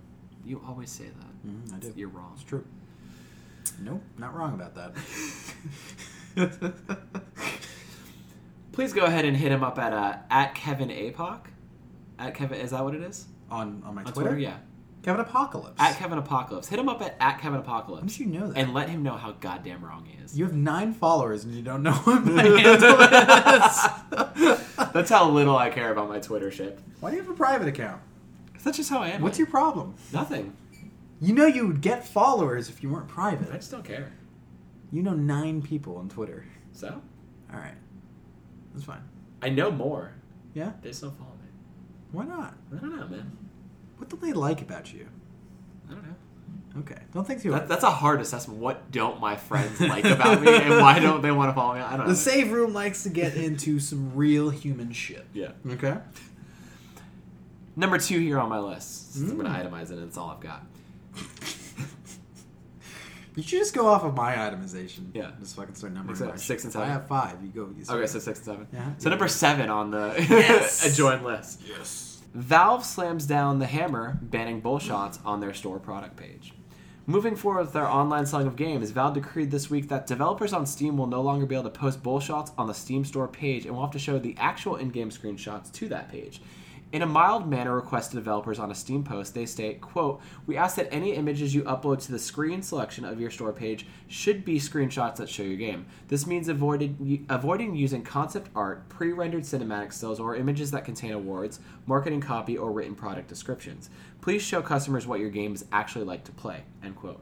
Valve notes that there are additional pages uh, for developers to upload any concept art or non-screenshot related material, materials, and even paved the way by cleaning up their page for Dota 2. But why now? Valve states that they haven't been super crisp on their guidelines in the past and wanted to clarify their rules. Quote, when the screenshot section of a store page is used for images other than screenshots that depict the game, it can make it harder for customers to understand what the product is that they are looking at. Additionally, we're going to start showing uh, game screenshots in more places, and these images need to be able to represent that game. End quote. This isn't the first time developers and publishers have gotten away with posting bullshot images of games running on high-end PCs, or even posting footages that never made it in the fi- final product. Valve's cracking of the whip has many believing this game, uh, Summer's No Man's Sky debacle, might have led this decision, with many promotional screenshots being distributed on their product page and elsewhere that showcase high-quality gameplay that the in-game engine couldn't achieve, as well as locations and creatures no one has yet to encounter. Considering the false advertising claims against Hello Games, it might be a smart move to Valve and its senior developers to not fall claim to the same pitfalls and shortcomings. Mm-hmm. We talk about this all the time. What And- bullshots? Yeah, yeah. how day. misleading it is. It's all we talk about. Well, especially since like the whole uh, aliens colonial marine thing that we did. Since Yeah, that's when you kind of like really kind of opened my eyes to it. I was like, "What's what's a bullshot?" what's a bullshot? I, I took it as what it is. Like, oh, it's a cool screenshot right there. You're like, no, not what it is. No, yeah, and it sucks. Mhm. And the worst, and it happened back in like the 360 generation a lot. A lot of the screenshots on box art wouldn't Yeah. be from that version of the game. Like it would definitely be PC. There was one game, and one it was this fucking dinosaur game. This, I think it was like Jurassic the Hunted. Mhm. I think it was called.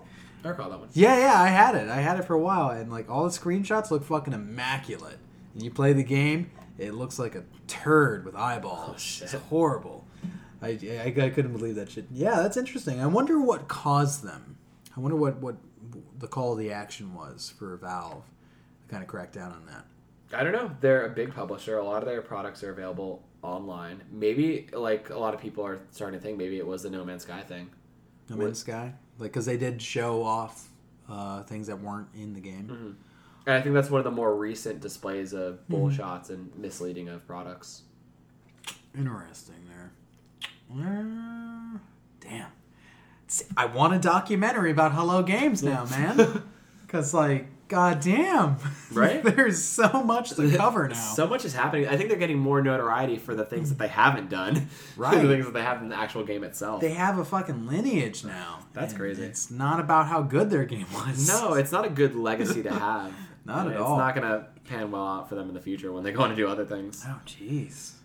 Ugh. Uh, no, sad for 'em. that's an interesting one, especially for a company like Valve to jump on it. And it'll be, um, I'm interested to see if other companies kind of follow suit and start doing the same thing. But for a company like that who primarily uh, uh, markets their games through an online store, it's a little different for them. Mm-hmm. I mean, it, it is their platform. Mm. They can definitely set the rules. Hmm. I just wonder what happened. That's all. Yeah. I'm like, what the fuck? Maybe we'll find out in like the next coming weeks. Usually, you get a big thing like this, and then like more details come out along the way. Mm-hmm. Mm-hmm. Or never, because they That- are not very open as a company. Mm-hmm. They do a pretty piss poor job about communicating, like what's going on with them and this and that. Okay. And they even said that, like they th- there was a quote from them like a couple months back about how like we just do a bad job of communicating with the Really, fans. I like that they we- call themselves out on. Yeah, because they, they their whole philosophy was that it's it counts more what you do than what you say, Mhm. and then they realized, oh, but social media fucked that up. That's not true anymore. Okay. So now we have to say what we do and Hmm. whatnot.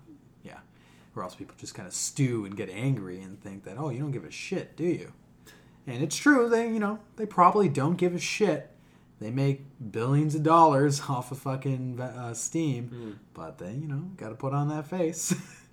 we do give a shit. Yes, yes. No Man's Sky lied. Okay, let's uh, enforce some sort of policy here. That's smart. We'll see. You got another one for me? Uh, no, nothing. Nothing else in the news. That's all I got there. A lot of the things I wanted to cover, you covered, and we talked about. Yep. Um, I'll roll out like just a few of the releases here. I didn't write anything out for them. Uh, it's kind of light this week. Mm. Really, the only big thing worth uh, mentioning is um, Call of Duty: Infinite Warfare, which comes out tomorrow, November fourth. Oh yeah, okay. It is, it is Uh, Thursday right now. I was like, is that right? Yeah. Other games, Mario Party Star Rush for the 3DS, and then games that came out earlier this week. Uh, there was an Atari Flashbacks Classics Volume 1 and 2 that came out for Xbox One. Destroy All Humans for the PS4. Pass. Uh, I'm not sure if that's like a remaster. so sort of. Um, Owlboy finally came out. And uh, Super Dungeon Bros. Owlboy actually got a really good review. Yeah. I saw something about Yeah. Arby's, of all companies, promoting Owlboy. Damn, Arby's is just on the They're pulse. so they're on it, man. Their fingers on it. I mean, their food's still trash, but god damn, they're on the pulse. but I do enjoy it. So those are the releases, kind of short and sweet. There, uh, kind of in a weird spot right now because a lot of games came out last week, and I think a lot of games are coming out towards the end of the month. Mm-hmm. Um, and then notable mention here: uh, free games coming to Xbox One and PlayStation Plus. what you got? Xbox One games with gold for November. Uh, Super Dungeon Bros from November first until the thirtieth, and Murdered Soul Suspect from November 16 until December fifteenth. For Xbox? Yeah. Ah, fuck. So that's pretty cool. And then PlayStation Plus, it's not as impressive as last month, but Everybody's Gone to the Rapture and the Deadly Tower of Monsters. I want that one. Yeah. Oh shit, that's out right now then. Yeah. That was remember we looked at that and I was like, what the fuck is this? It looks like an isometric shooter, Mm. but it has this claymation style to it, and it's all retro 50s sci-fi. Let me look that up because I do. I remember watching something with you, and I was being, I was very impressed by it. I don't think it was that. Was it the one about the guy jumping through the valley, called the Valley? Oh, that one was cool too. it was kind of cool. Didn't get great reviews apparently, no. but we shouldn't care about reviews, says Bethesda. Shit. Dragging him through, dragging him through again. every episode. So let me look this up real quick. Deadly. Um, and then the other one. So I did play Everybody's Gone to the Rapture through. I, I still have it on my hard drive. It's still there. Not very impressed. No? Out of uh, and not to to use it as pejorative. Uh, not one of the best walking sims out there. Okay. We need to come up with another term that doesn't offend. Walking Sims. yeah, walking simulator apparently is a very offensive term for the type of game, Okay. or it's offensive to the de- uh, developers of the game. I mean, on a They would call it an adventure game. on a, not just on, a, like- on a gameplay level, that's what it does, but that doesn't sell the experience short. Yeah, it does that, but it does so much more. You know, you Hey. could call Gone Home a walking sim, but that's not all it is. Right. But, you know, it, it minimizes. Okay, that's fair. Out of respect to the people who Out put all that the time and effort in that. Yeah. So, adventure game. I guess A game where you don't do anything. Is that better? Yeah. I think Okay. Yeah, everybody's gone to Watcher. Uh, gone to the Watcher. Rapture, whatever the fuck. First of all, long ass stupid title. you failed right there. Fuck. Gone Home is superior in every goddamn way. We start at the title. Perfect title. Gone Home. Amazing. You hit it in two syllables. Amazing, Fullbright. You did it. A fucking great story, great interaction uh, with the environment. Just very visual storytelling going on as well as through like kind of like these notes and files and dialogue, uh, some voice work. Brilliant. Uh, If you hmm. haven't played Gone Home, dude, please do it. Like that's one of those games where it's like it, when you're done with your competitive season of Overwatch and you're just like, I need mo- more of a chill experience, hmm. but something that it's gonna fucking like resonate with me. Hmm. Do Gone Home, please. I know you missed out on the free period for it. I right? did, and it's probably what like It's only like ten bucks. yeah, it's not that bad. Fucking get it. Gone Home's so good. I've heard. Now, everybody's gone to the Rapture is a really pale imitator of that kind of style of game. It's it. I mean, it's it's obtuse. It's very abstract kind of game, but I, I I did not dig on it. I just I wasn't feeling it. A game I do recommend: uh, The Vanishing of Ethan Carter Okay. as well. That was a very cool. Heard one. about that one. Way better. There's so many. Firewatch. Way better. Yeah. Way better than everybody's gone to the Rapture. I'm sorry, dude. I'm so sorry, but that game was just like fucking. This is boring. Mm-hmm. It's so boring, and you need to turn on the captions because everyone has a very thick, thick fucking British accent. Hmm. like I couldn't decipher it. Ooh. It's rough. Well, that was my spiel on uh, Cool. Everybody's Gone in the Rapture. I think I streamed it. Did you? Could you stream everything these days? I haven't streamed like in a month. I streamed yesterday. So there you go.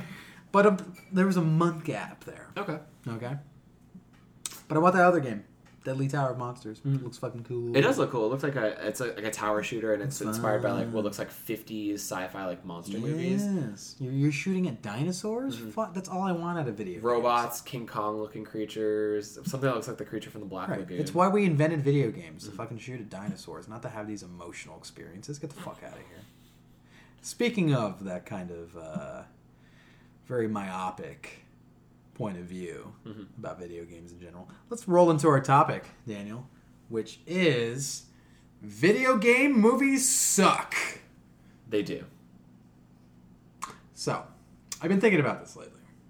We got we got a few titles coming up too. So they're making a Tomb Raider film. It's based on the reboot, and that one might end up being one of the better ones mm-hmm. because they're straying away entirely from the Angelina Jolie bullshitty two films that they did. Okay.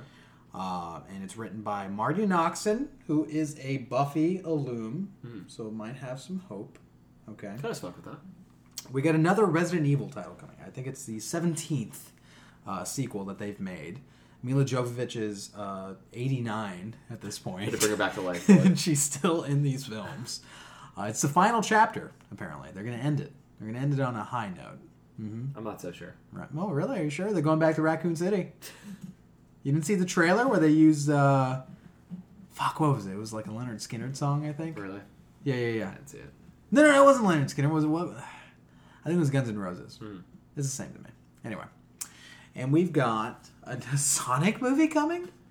Oh Yeah. my god, they're all going to be fucking grade A, right? We got an Uncharted movie in production. We have Firewatch in production. right, There's a lot of stuff out there. right. But historically, video, Video game movies. movies. have sucked. Yeah. And, And, I maybe want that's just to us. yeah. But I don't think it's just to us. I think as a whole, they kind of fall flat and don't deliver the same experience. So I, I always challenge people and I go, name me a good one. And the first thing that rolls off their fucking lips is Silent Hill. And I think aesthetically and atmospherically, they are correct mm-hmm. that it is a, an amazing homage. Yeah, they to nailed the, to essence of Silent Hill.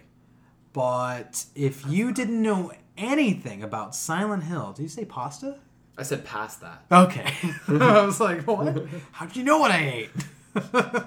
I know all. he smells it on me. this fucking guy. So beyond that, if you were to, if you didn't know anything about Silent Hill and you just fucking flipped on the TV and started watching this movie, is it a good film? No. No, it's not. It's not. You can argue. You can argue this to death. It's not a good film. I'm sorry. It, it doesn't even make sense in most places. It's got this weird world and this weird cult. And Super these, choppy. and these are concepts that kind of like they're given time to gestate because I'm playing a eight to ten hour game mm-hmm. versus I have 90 minutes to digest all of this information that doesn't really piece together very well. Mm-hmm. It's weird for the sake of being weird, and it ends on this unsatisfying note.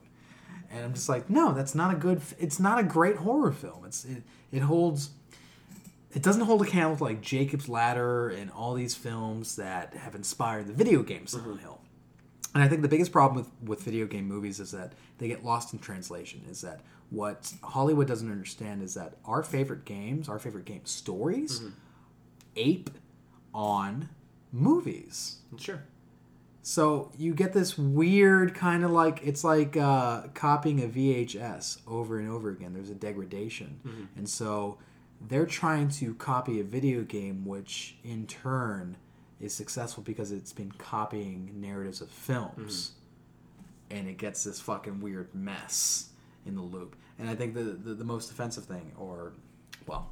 We're, we're not talking World War One things mm-hmm. offensive, but the the most egregious thing is that Hollywood exec- execs kind of take this surfacey look at video game films, or have historically have anyway, and just kind of been like, okay, well, what do people like about? What do the kids like about these video games? Lots of action. There's some women with big breasts, and you're shooting, shooting. Throw some zombies. Throw some shit. There you go. You got a movie. There you go. We're make we're trying to make a video game movie, and they don't understand. It's like that's not what we want to see out of a film. Like I'm totally okay. Like I want doubt that half those execs have even really played a full game. Right, they don't understand. They just like they hear a brand. They hear a brand being screamed in the air, like, okay. They're looking at the numbers. Mortal Kombat. Okay, that sounds good. All right. Well, what's that? You tear off uh, these fucking guys' heads?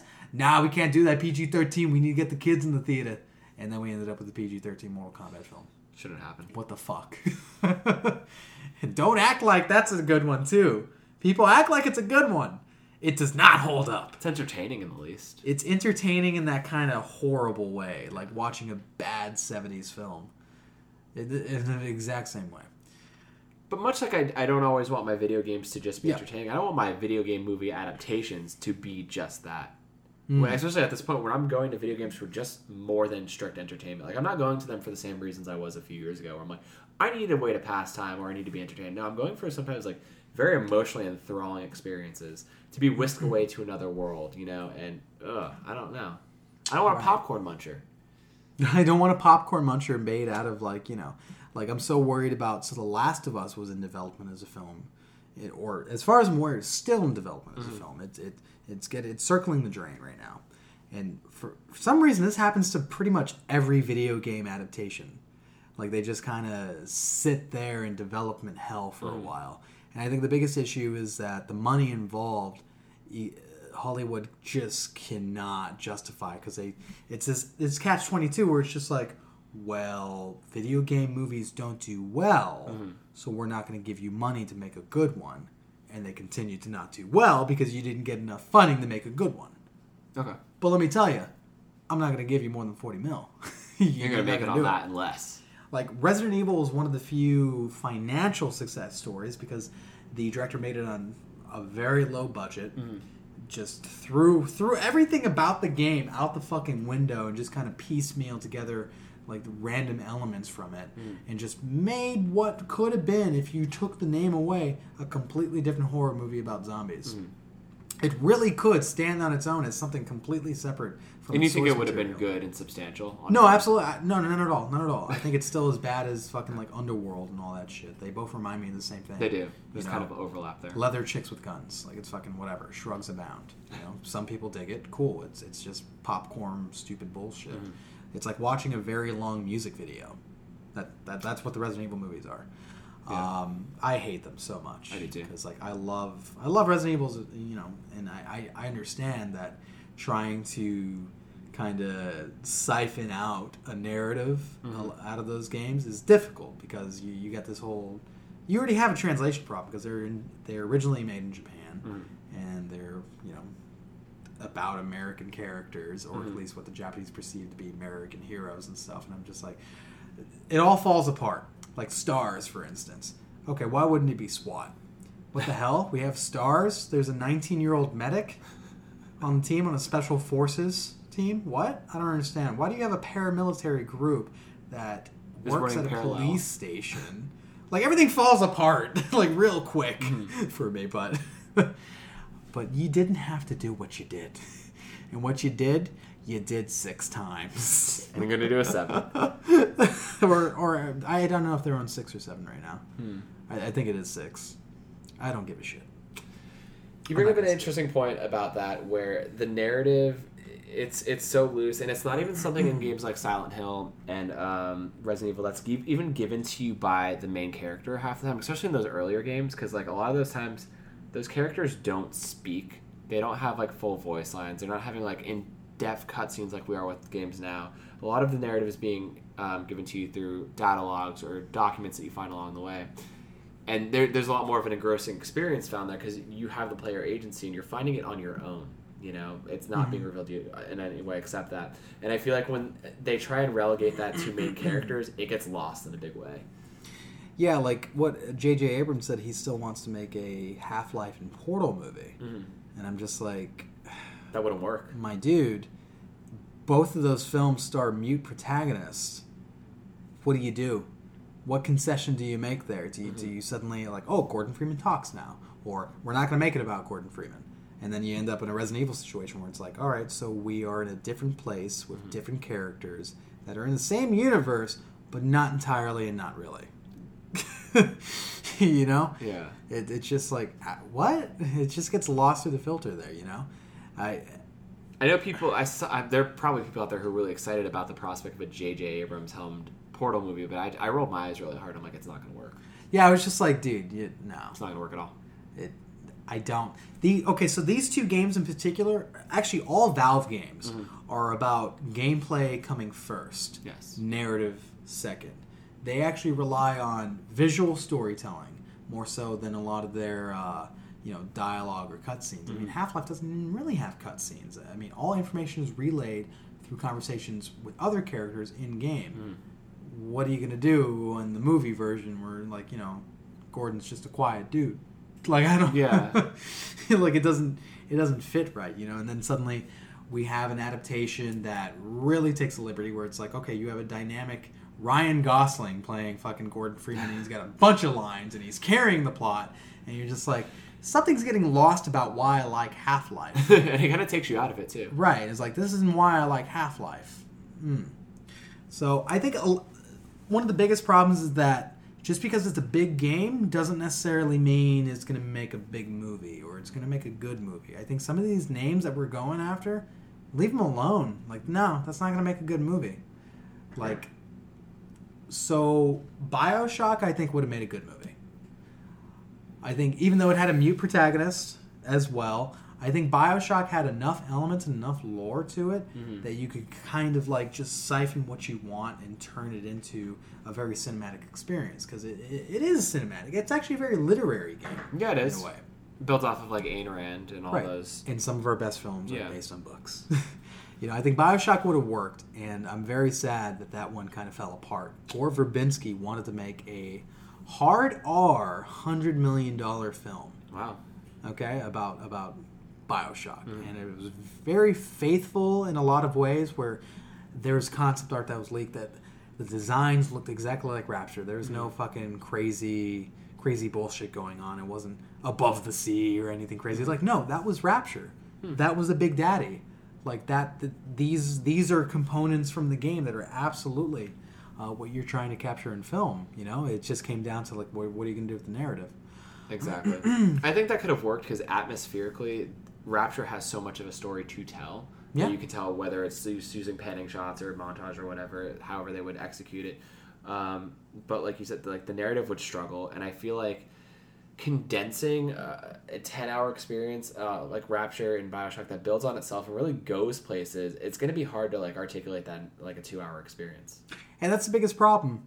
And I think a lot of these uh, adaptations don't necessarily need to retell the story of the games. I think, even though I think this is going to be a complete disaster, Assassin's Creed the movie has decided to not try to retell the story of Ezio or Edward Kenway or Connor Kenway or mm-hmm. any of them. It's a new character, but he is actually rooted in the lore of the Assassin's Creed mythos mm-hmm. And it runs concurrent with whatever games. Okay. And obviously, the way that the games have ended up now, there's a lot of room to do that. there is There isn't like, oh, that's gonna fucking step on the toes. Of the... No, no, no, no, not at all.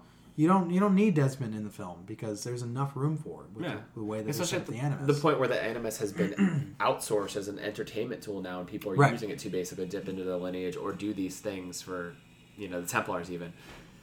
Right. Like I think that's a smarter way to go about a, a lot of these adaptations. Like take the feel Mm-hmm. of it, you know? Take the feel of what's going on, try to get the world right first, and then maybe just make your own characters about it. My- you know, we don't necessarily need to see Master Chief in a Halo movie. Mm-hmm. Maybe I think that they actually did a uh, kind of like a short mini series that altogether is like makes like a 90 minute film. Mm-hmm. I forget the fucking name of it. It's like Fall of Reach or something like that. Uh, about Halo, and it was just about this academy of kids that are working for the uh, or a part of the UNSC, and Master Chief is just like this very tangential character in it. Like he shows up like in the third act. Like he's not. It's not about him. It's about these kids surviving this fucking war, and it was so good. Like I was just like, damn! Like it got me caught up in their shit, got me caught up in the world, and then suddenly you get the fucking payoff where Master Chief shows the fuck up. That's right. You're like, what? like it, and it's wild too when he shows up and starts doing his thing. I'm Hmm. like, god damn. Although there was a uh, an abandoned, you know, I we talked about it, the abandoned Halo film, which With was it could have been so good. That'd dude. been so cool. The script was by Danny Boyle. Was paid a million bucks to do that script, by the way. It was produced by Peter Jackson. It was supposed to be the directorial debut of Mr. Neil Blomkamp, who went on to have a very prominent career in sci-fi filmmaking. Yeah. And to the point where he is going to helm an alien film. This is the right guy for the job for Halo. But the studio was too afraid it being a it was a huge undertaking. They wanted mm. Peter behind the lens and they were asking from both Universal and I believe Paramount a million, a hundred million each, hmm. two hundred million dollar movie. It was about the fall of Reach. It was supposed to take you. It was based kind of on the book, The Fall of Reach, Okay. and which is one of the best, like, I guess, side story attachments to a franchise. Like when I play Halo, I always think of that book. That's how fucking good that book is because it sets up the story of Master Chief Says a lot. In this movie did the, cover that whole story, Hmm. going leading all the way up, apparently up to like Halo One, I believe, is the same way the book did. Fell apart. Studios got cold feet. It was supposed to be good. It was just too big for its own good. Hmm. You know, they they want to take small small risks. They're like, all right, I'll give you fifty million. like that's what it came down to. You can't really blame them for the, the, the way things have gone in the past and them noticing trends and how poorly these sort of movies do. Oh yeah, I mean, if you have examples like Super Mario Brothers and Street Fighter, Mm-hmm. Mortal Kombat Annihilation, these fucking just huge failures of films, just stinking up the whole subgenre. Yeah. It, yeah, I understand why. Like from that, from a business perspective, it doesn't make sense to make these movies happen. You know, like I, I would probably, if I was just looking at numbers, like, what the fuck are we doing? what, what, what is Firewatch? Stop. Don't do it. Yeah. Get the fuck out of here with Firewatch. That that's a huge gamble, but I guess they Yeah. can take a they can have a lower budget with something like that because there wasn't too much production in the game. There wasn't anything too over the top, I think so they can make it a very personal, short experience in a way. So it's a lot about you have to have the right material. I think a great film can still be made out of Resident Evil mm. because again, Resident Evil apes off of old George Romero zombie films and mm-hmm. horror films of the '80s. You know, it- like you, I think that's what the filmmakers and producers need to understand. Like this is based off the stuff that we love and do. Yeah, Like not that like we're trying to remake the experience of walking through a haunted mansion mm-hmm. or trying to remake the experience of what it's like to be Lara Croft. Like no, we're just trying to tell a good story. Mm-hmm. Like try to identify that about these games. Like what what is this closest to? What is this kind of narrative closest to in filmmaking sense? Mm-hmm. And then I think on the flip side, maybe if you're trying to adapt something that's big, you know, like a Half Life or Or a- Assassin's Creed even. Assassin's Creed or Last of Us, maybe don't look to film. Hmm. We have a perfect outlet for it that people are willing to accept and happily and hungrily eat down. Netflix, streaming, Hmm. Hulu, fucking Amazon Prime. Make a series out of it. yeah, You know? that would give it a more fair treatment and give it room to breathe and actually be fair to the source material. Dude, absolutely. Fucking do it. And people aren't going to get mad about that. Mm-hmm. You know, if I told you, like, hey, man, we're going to try to do, like, a kind of a Castlevania series. Like, what? Like, I would be interested immediately. Like, Hmm. Yeah. what? You're doing a TV show in Castlevania? Where's that going? like, I'm there. I'm there day That'd be one. cool. You know? That could be a fun like monster of the week sort of show too. Right. Or, you know, or this dude's progression through the castle, you know, week after week, and then you kind of have flashbacks to, like, what fucking draws this guy in or what motivates him. Like, yeah, you can do shit like that. But in, in fucking 90 to 110 minutes, you have to have a very succinct, awesome story to tell. You, you do, especially when a lot of these newer games, like the games from Naughty Dog and um, I don't know, the newer uh, Resident Evil games, Dead Space, like they have such strong narratives that tell such a story and that have taken so long to build. And I feel like those narratives and stories a lot of times are more impressive than what we find in films. Right. Honestly, Yeah. like I, playing um, Uncharted 4, playing The Last of Us, I got such an experience that I feel like I haven't gotten in a long time sitting in a movie theater seat. mhm. You know? And maybe it's because I was in that seat and I went on a journey and I felt every bump along the way and I felt everything and I worked for it. Maybe that's the difference. Like I really worked for that ending. I worked for the climax, where it's like a lot more active versus a passive experience. But I, I feel like it's going to be so hard for a, a writer and a director to really deliver on the same way. Absolutely. Personally, that's just me.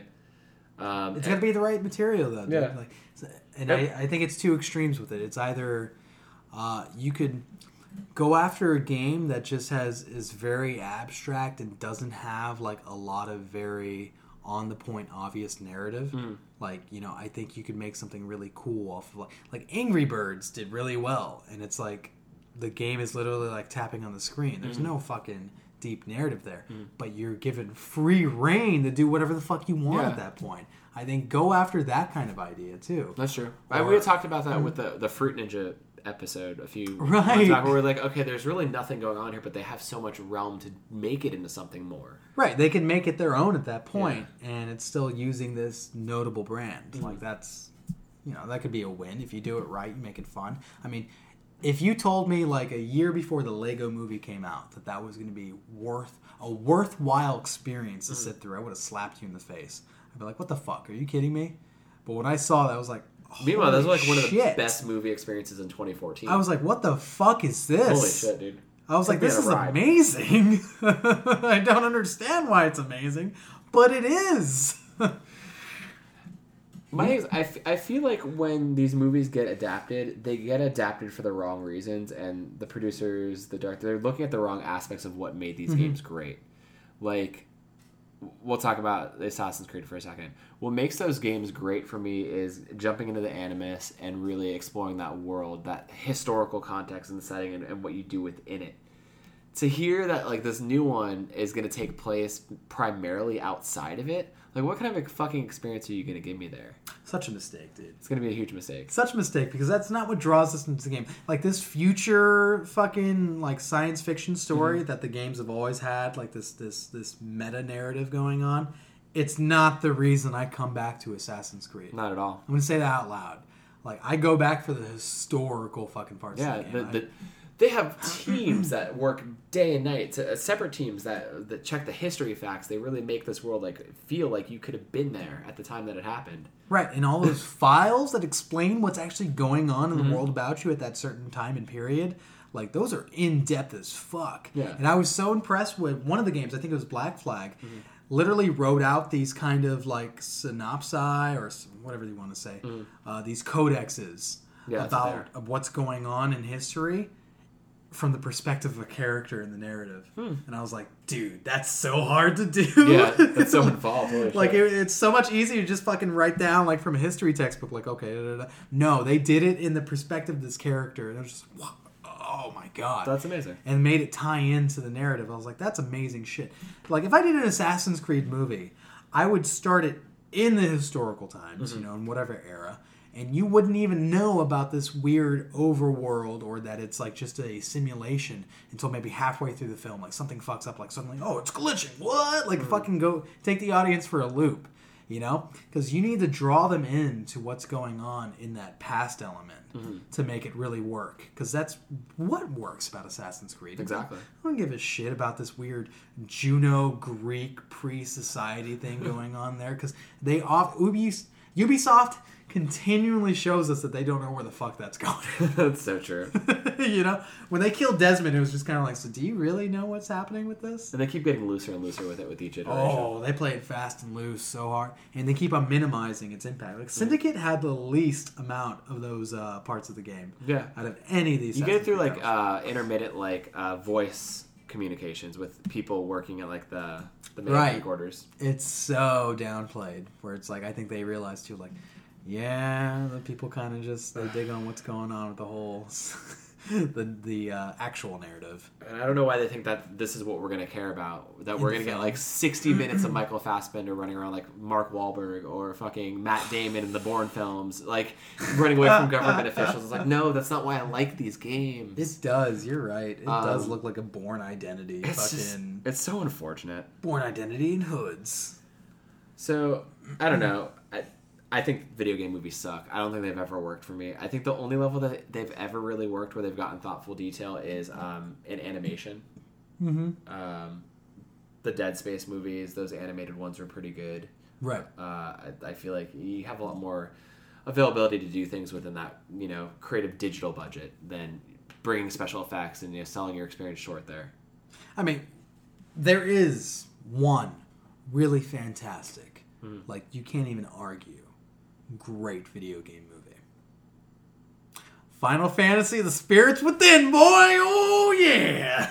Oh my god, we ended up talking about it. Starring James Woods. I, told you in the last episode. I can't believe it this happened. whole topic would be Holy about. Final Fantasy: He The it. Spirits He- Within. He pulled it. Is that why you wanted this topic? I can't believe you right now. You just punked me. Oh baby! You're unreal.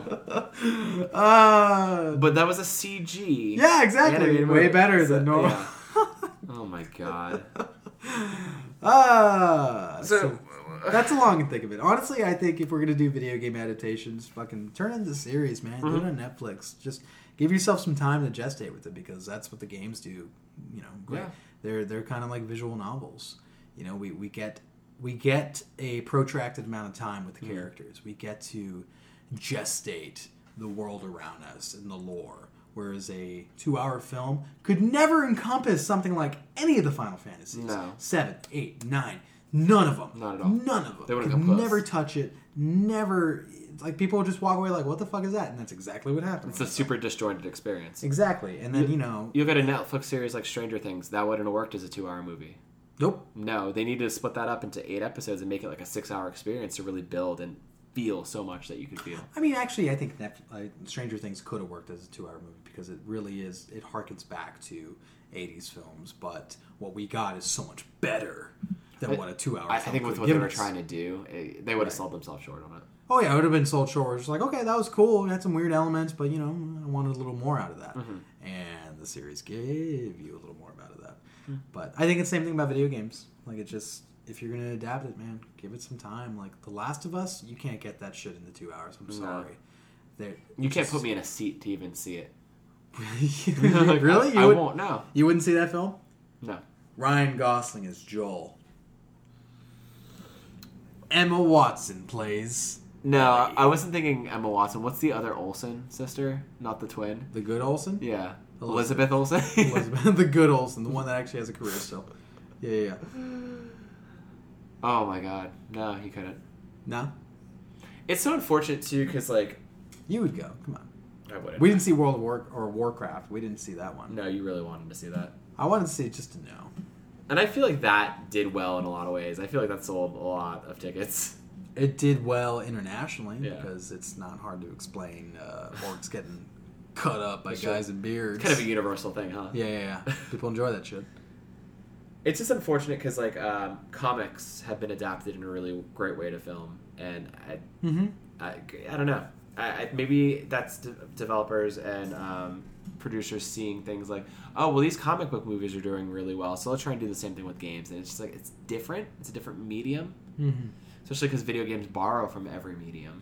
But you could make the same argument that I mean, a lot of these comic book characters, we're talking about decades of material, and character development, and changes, and Mm-hmm. Yeah. lore. Whereas a video game, you know, is, is very It kind of shoulders on our knowledge of these characters already. right. So, I, I, I, I do think that there's something there. They need to take a look at what makes the Marvel movies Mm-hmm. work, you know, and kind of be like, so what?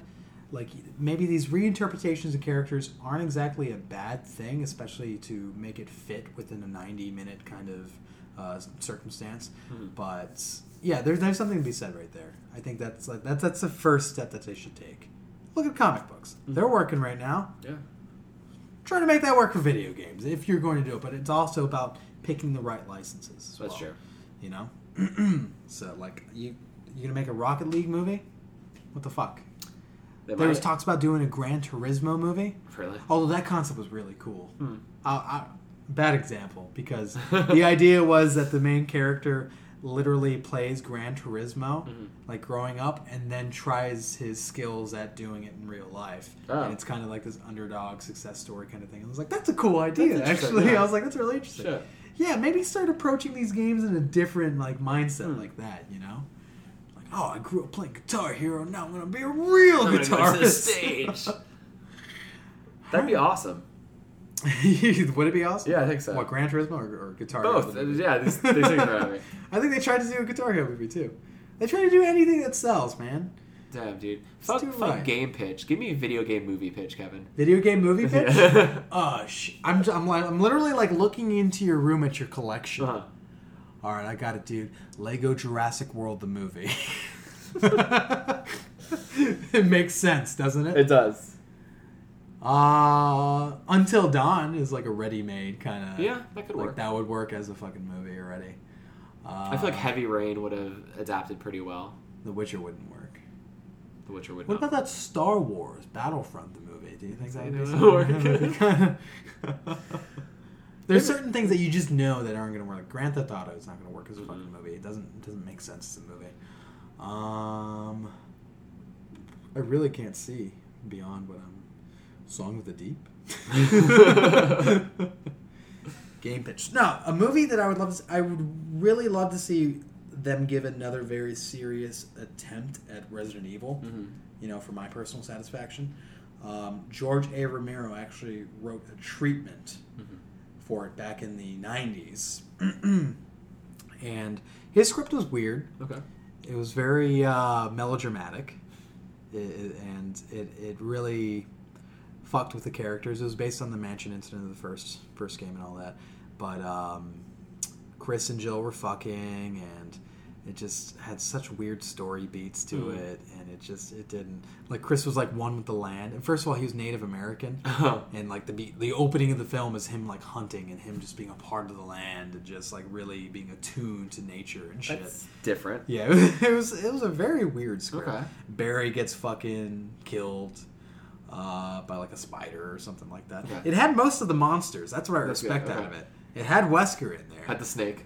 but I think it tried to make some sort of commentary about big pharma, which, to be fair, is not too far off for Umbrella. No. but it wasn't a very good script, Okay. to be honest with you It's unfortunate. but it got a lot of the elements there. But yeah, I, I think if you're going to make another Resident Evil film, start with part two. You know, because that, that could be a very isolated story. It's Mm-hmm. not necessarily, you don't really need to know about the STARS unit, and your leads are kind of like, like a good uh, Yeah. in for you. That's know, true. Leon and Claire are such good ins. And you could that have a dual narrative that kind of goes back and forth. Right, absolutely, where they see different things and whatnot. You know, obviously you can change it up where they're together more or whatnot. Um, other than that, man, like we talked about it, Dead Space is or it's is ready made. Cool. Yeah, that'd be a cool like horror movie. yeah, it's, it's a ready made horror movie, right? There on the spot. Video game horror is so good for film for Yeah, I some think so, reason. too. You know, But they just Um, don't get it right because they, for some reason, they think good video game horror movies, like good video game uh, in general, are action sequences. You know, Hmm. I, I don't want to see fucking Claire Redfield shooting down a hallway of Hellhound after Hellhound after Hellhound. Or I don't want to see Isaac like fucking gunning down necromorphs to like I don't know Limp Bizkit or Slayer. Like you know, if you're gonna do an experience like that, I think you need to Yeah. really look at what the games themselves did. And maybe have a very minimalistic soundtrack. Maybe have a very intense sound design. Mm-hmm. You know, don't make it feel like an action movie. Don't feel like I'm fucking something I can pump my fist to while I have like popcorn going in the other hand. Like you know, make me sit on the edge of my seat. Make me fucking scared. You know, to be right. that Play with the ideas of tension and vulnerability. Yeah. You know, like approach it as a horror film. Don't Mm. approach it as a video game film. Take like everything that you like a filmmaker who is steeped in knowledge of horror. Be like, okay, I'm the right guy for this job because I'm trying to make a horror film. I'm not trying to make a fucking video game movie. You know, I'm not trying to make an action movie. Is there any? I know you say. I know you said no. Mm. Is there anything, anything that you would like to see adapted? Is there any one video game into a film that you'd just be so pleased as a plum? Absolutely To fucking not. witness. No, I nothing turns me off more. Nothing. No. If some if somebody came up to me tomorrow and was like, "Oh, uh, they just leaked that somebody's working on a fucking Legend of Zelda movie," I'd be like, "Okay, whatever." I wouldn't care. I think I would hate that. Yeah, I would hate that so much. Yeah.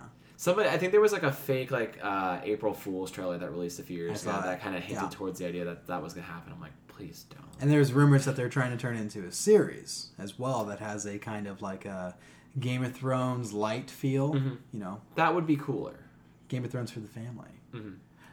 Mm, maybe. I'd have to see. It takes a bold man to make that kind of shit happen. Yeah, I I can't really think of anything unless you're gonna take like a really crazy survivalist horror game and make it into like a really Yeah. tense uh, experience. No, nothing for me. What about you? That's a word. I told you. Resident Evil Two. Resident Evil, Resident Evil 2, turn that to a movie. I think that's pretty uh, ready made. Mm. Any other experiences I played this year? I mean, shit, Titanfall might make a really cool fucking movie, actually. You know, giant mechs. When's the, the last giant mech movie we had was Pacific Rim? I think that's a genre that needs a little more entries Big mechs. you know? Big mechs. Kicking ass. Yeah, absolutely. I like it. Oh, yeah. it would work. But I think that's the word. I think so. You're not gonna get much more out of me out, out of that. No. You know? Been a good time there, buddy. Yeah. I do have a flight in like, what, an hour? You said seven. I gotta leave like in an hour and a half. Okay. Good times. I thought so. I think that's a good wrap up then. Hmm. Mr. Daniel, it's been a pleasure as always. Same with you, Kevin. And this has been The Save Room, Episode 8. Remember to save your game.